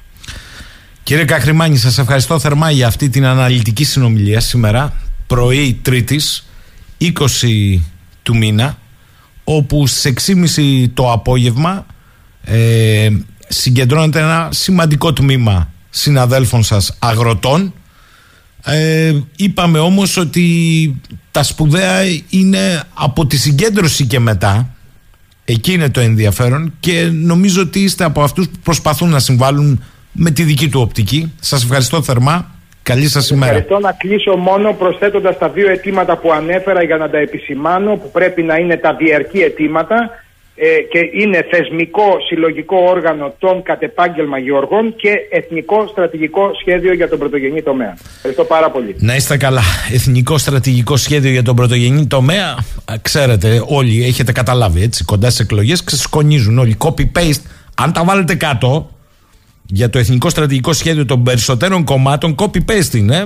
Έχουν αλλάξει μερικά πράγματα, παίρνουν και λίγο ε, μια σαντιγή Βρυξελών και είμαστε εντάξει. Λοιπόν, φτάσαμε στο τέλος. Να είμαστε καλά να τα πούμε αύριο 10 και κάτι. Καλημέρα σε όλες και όλους.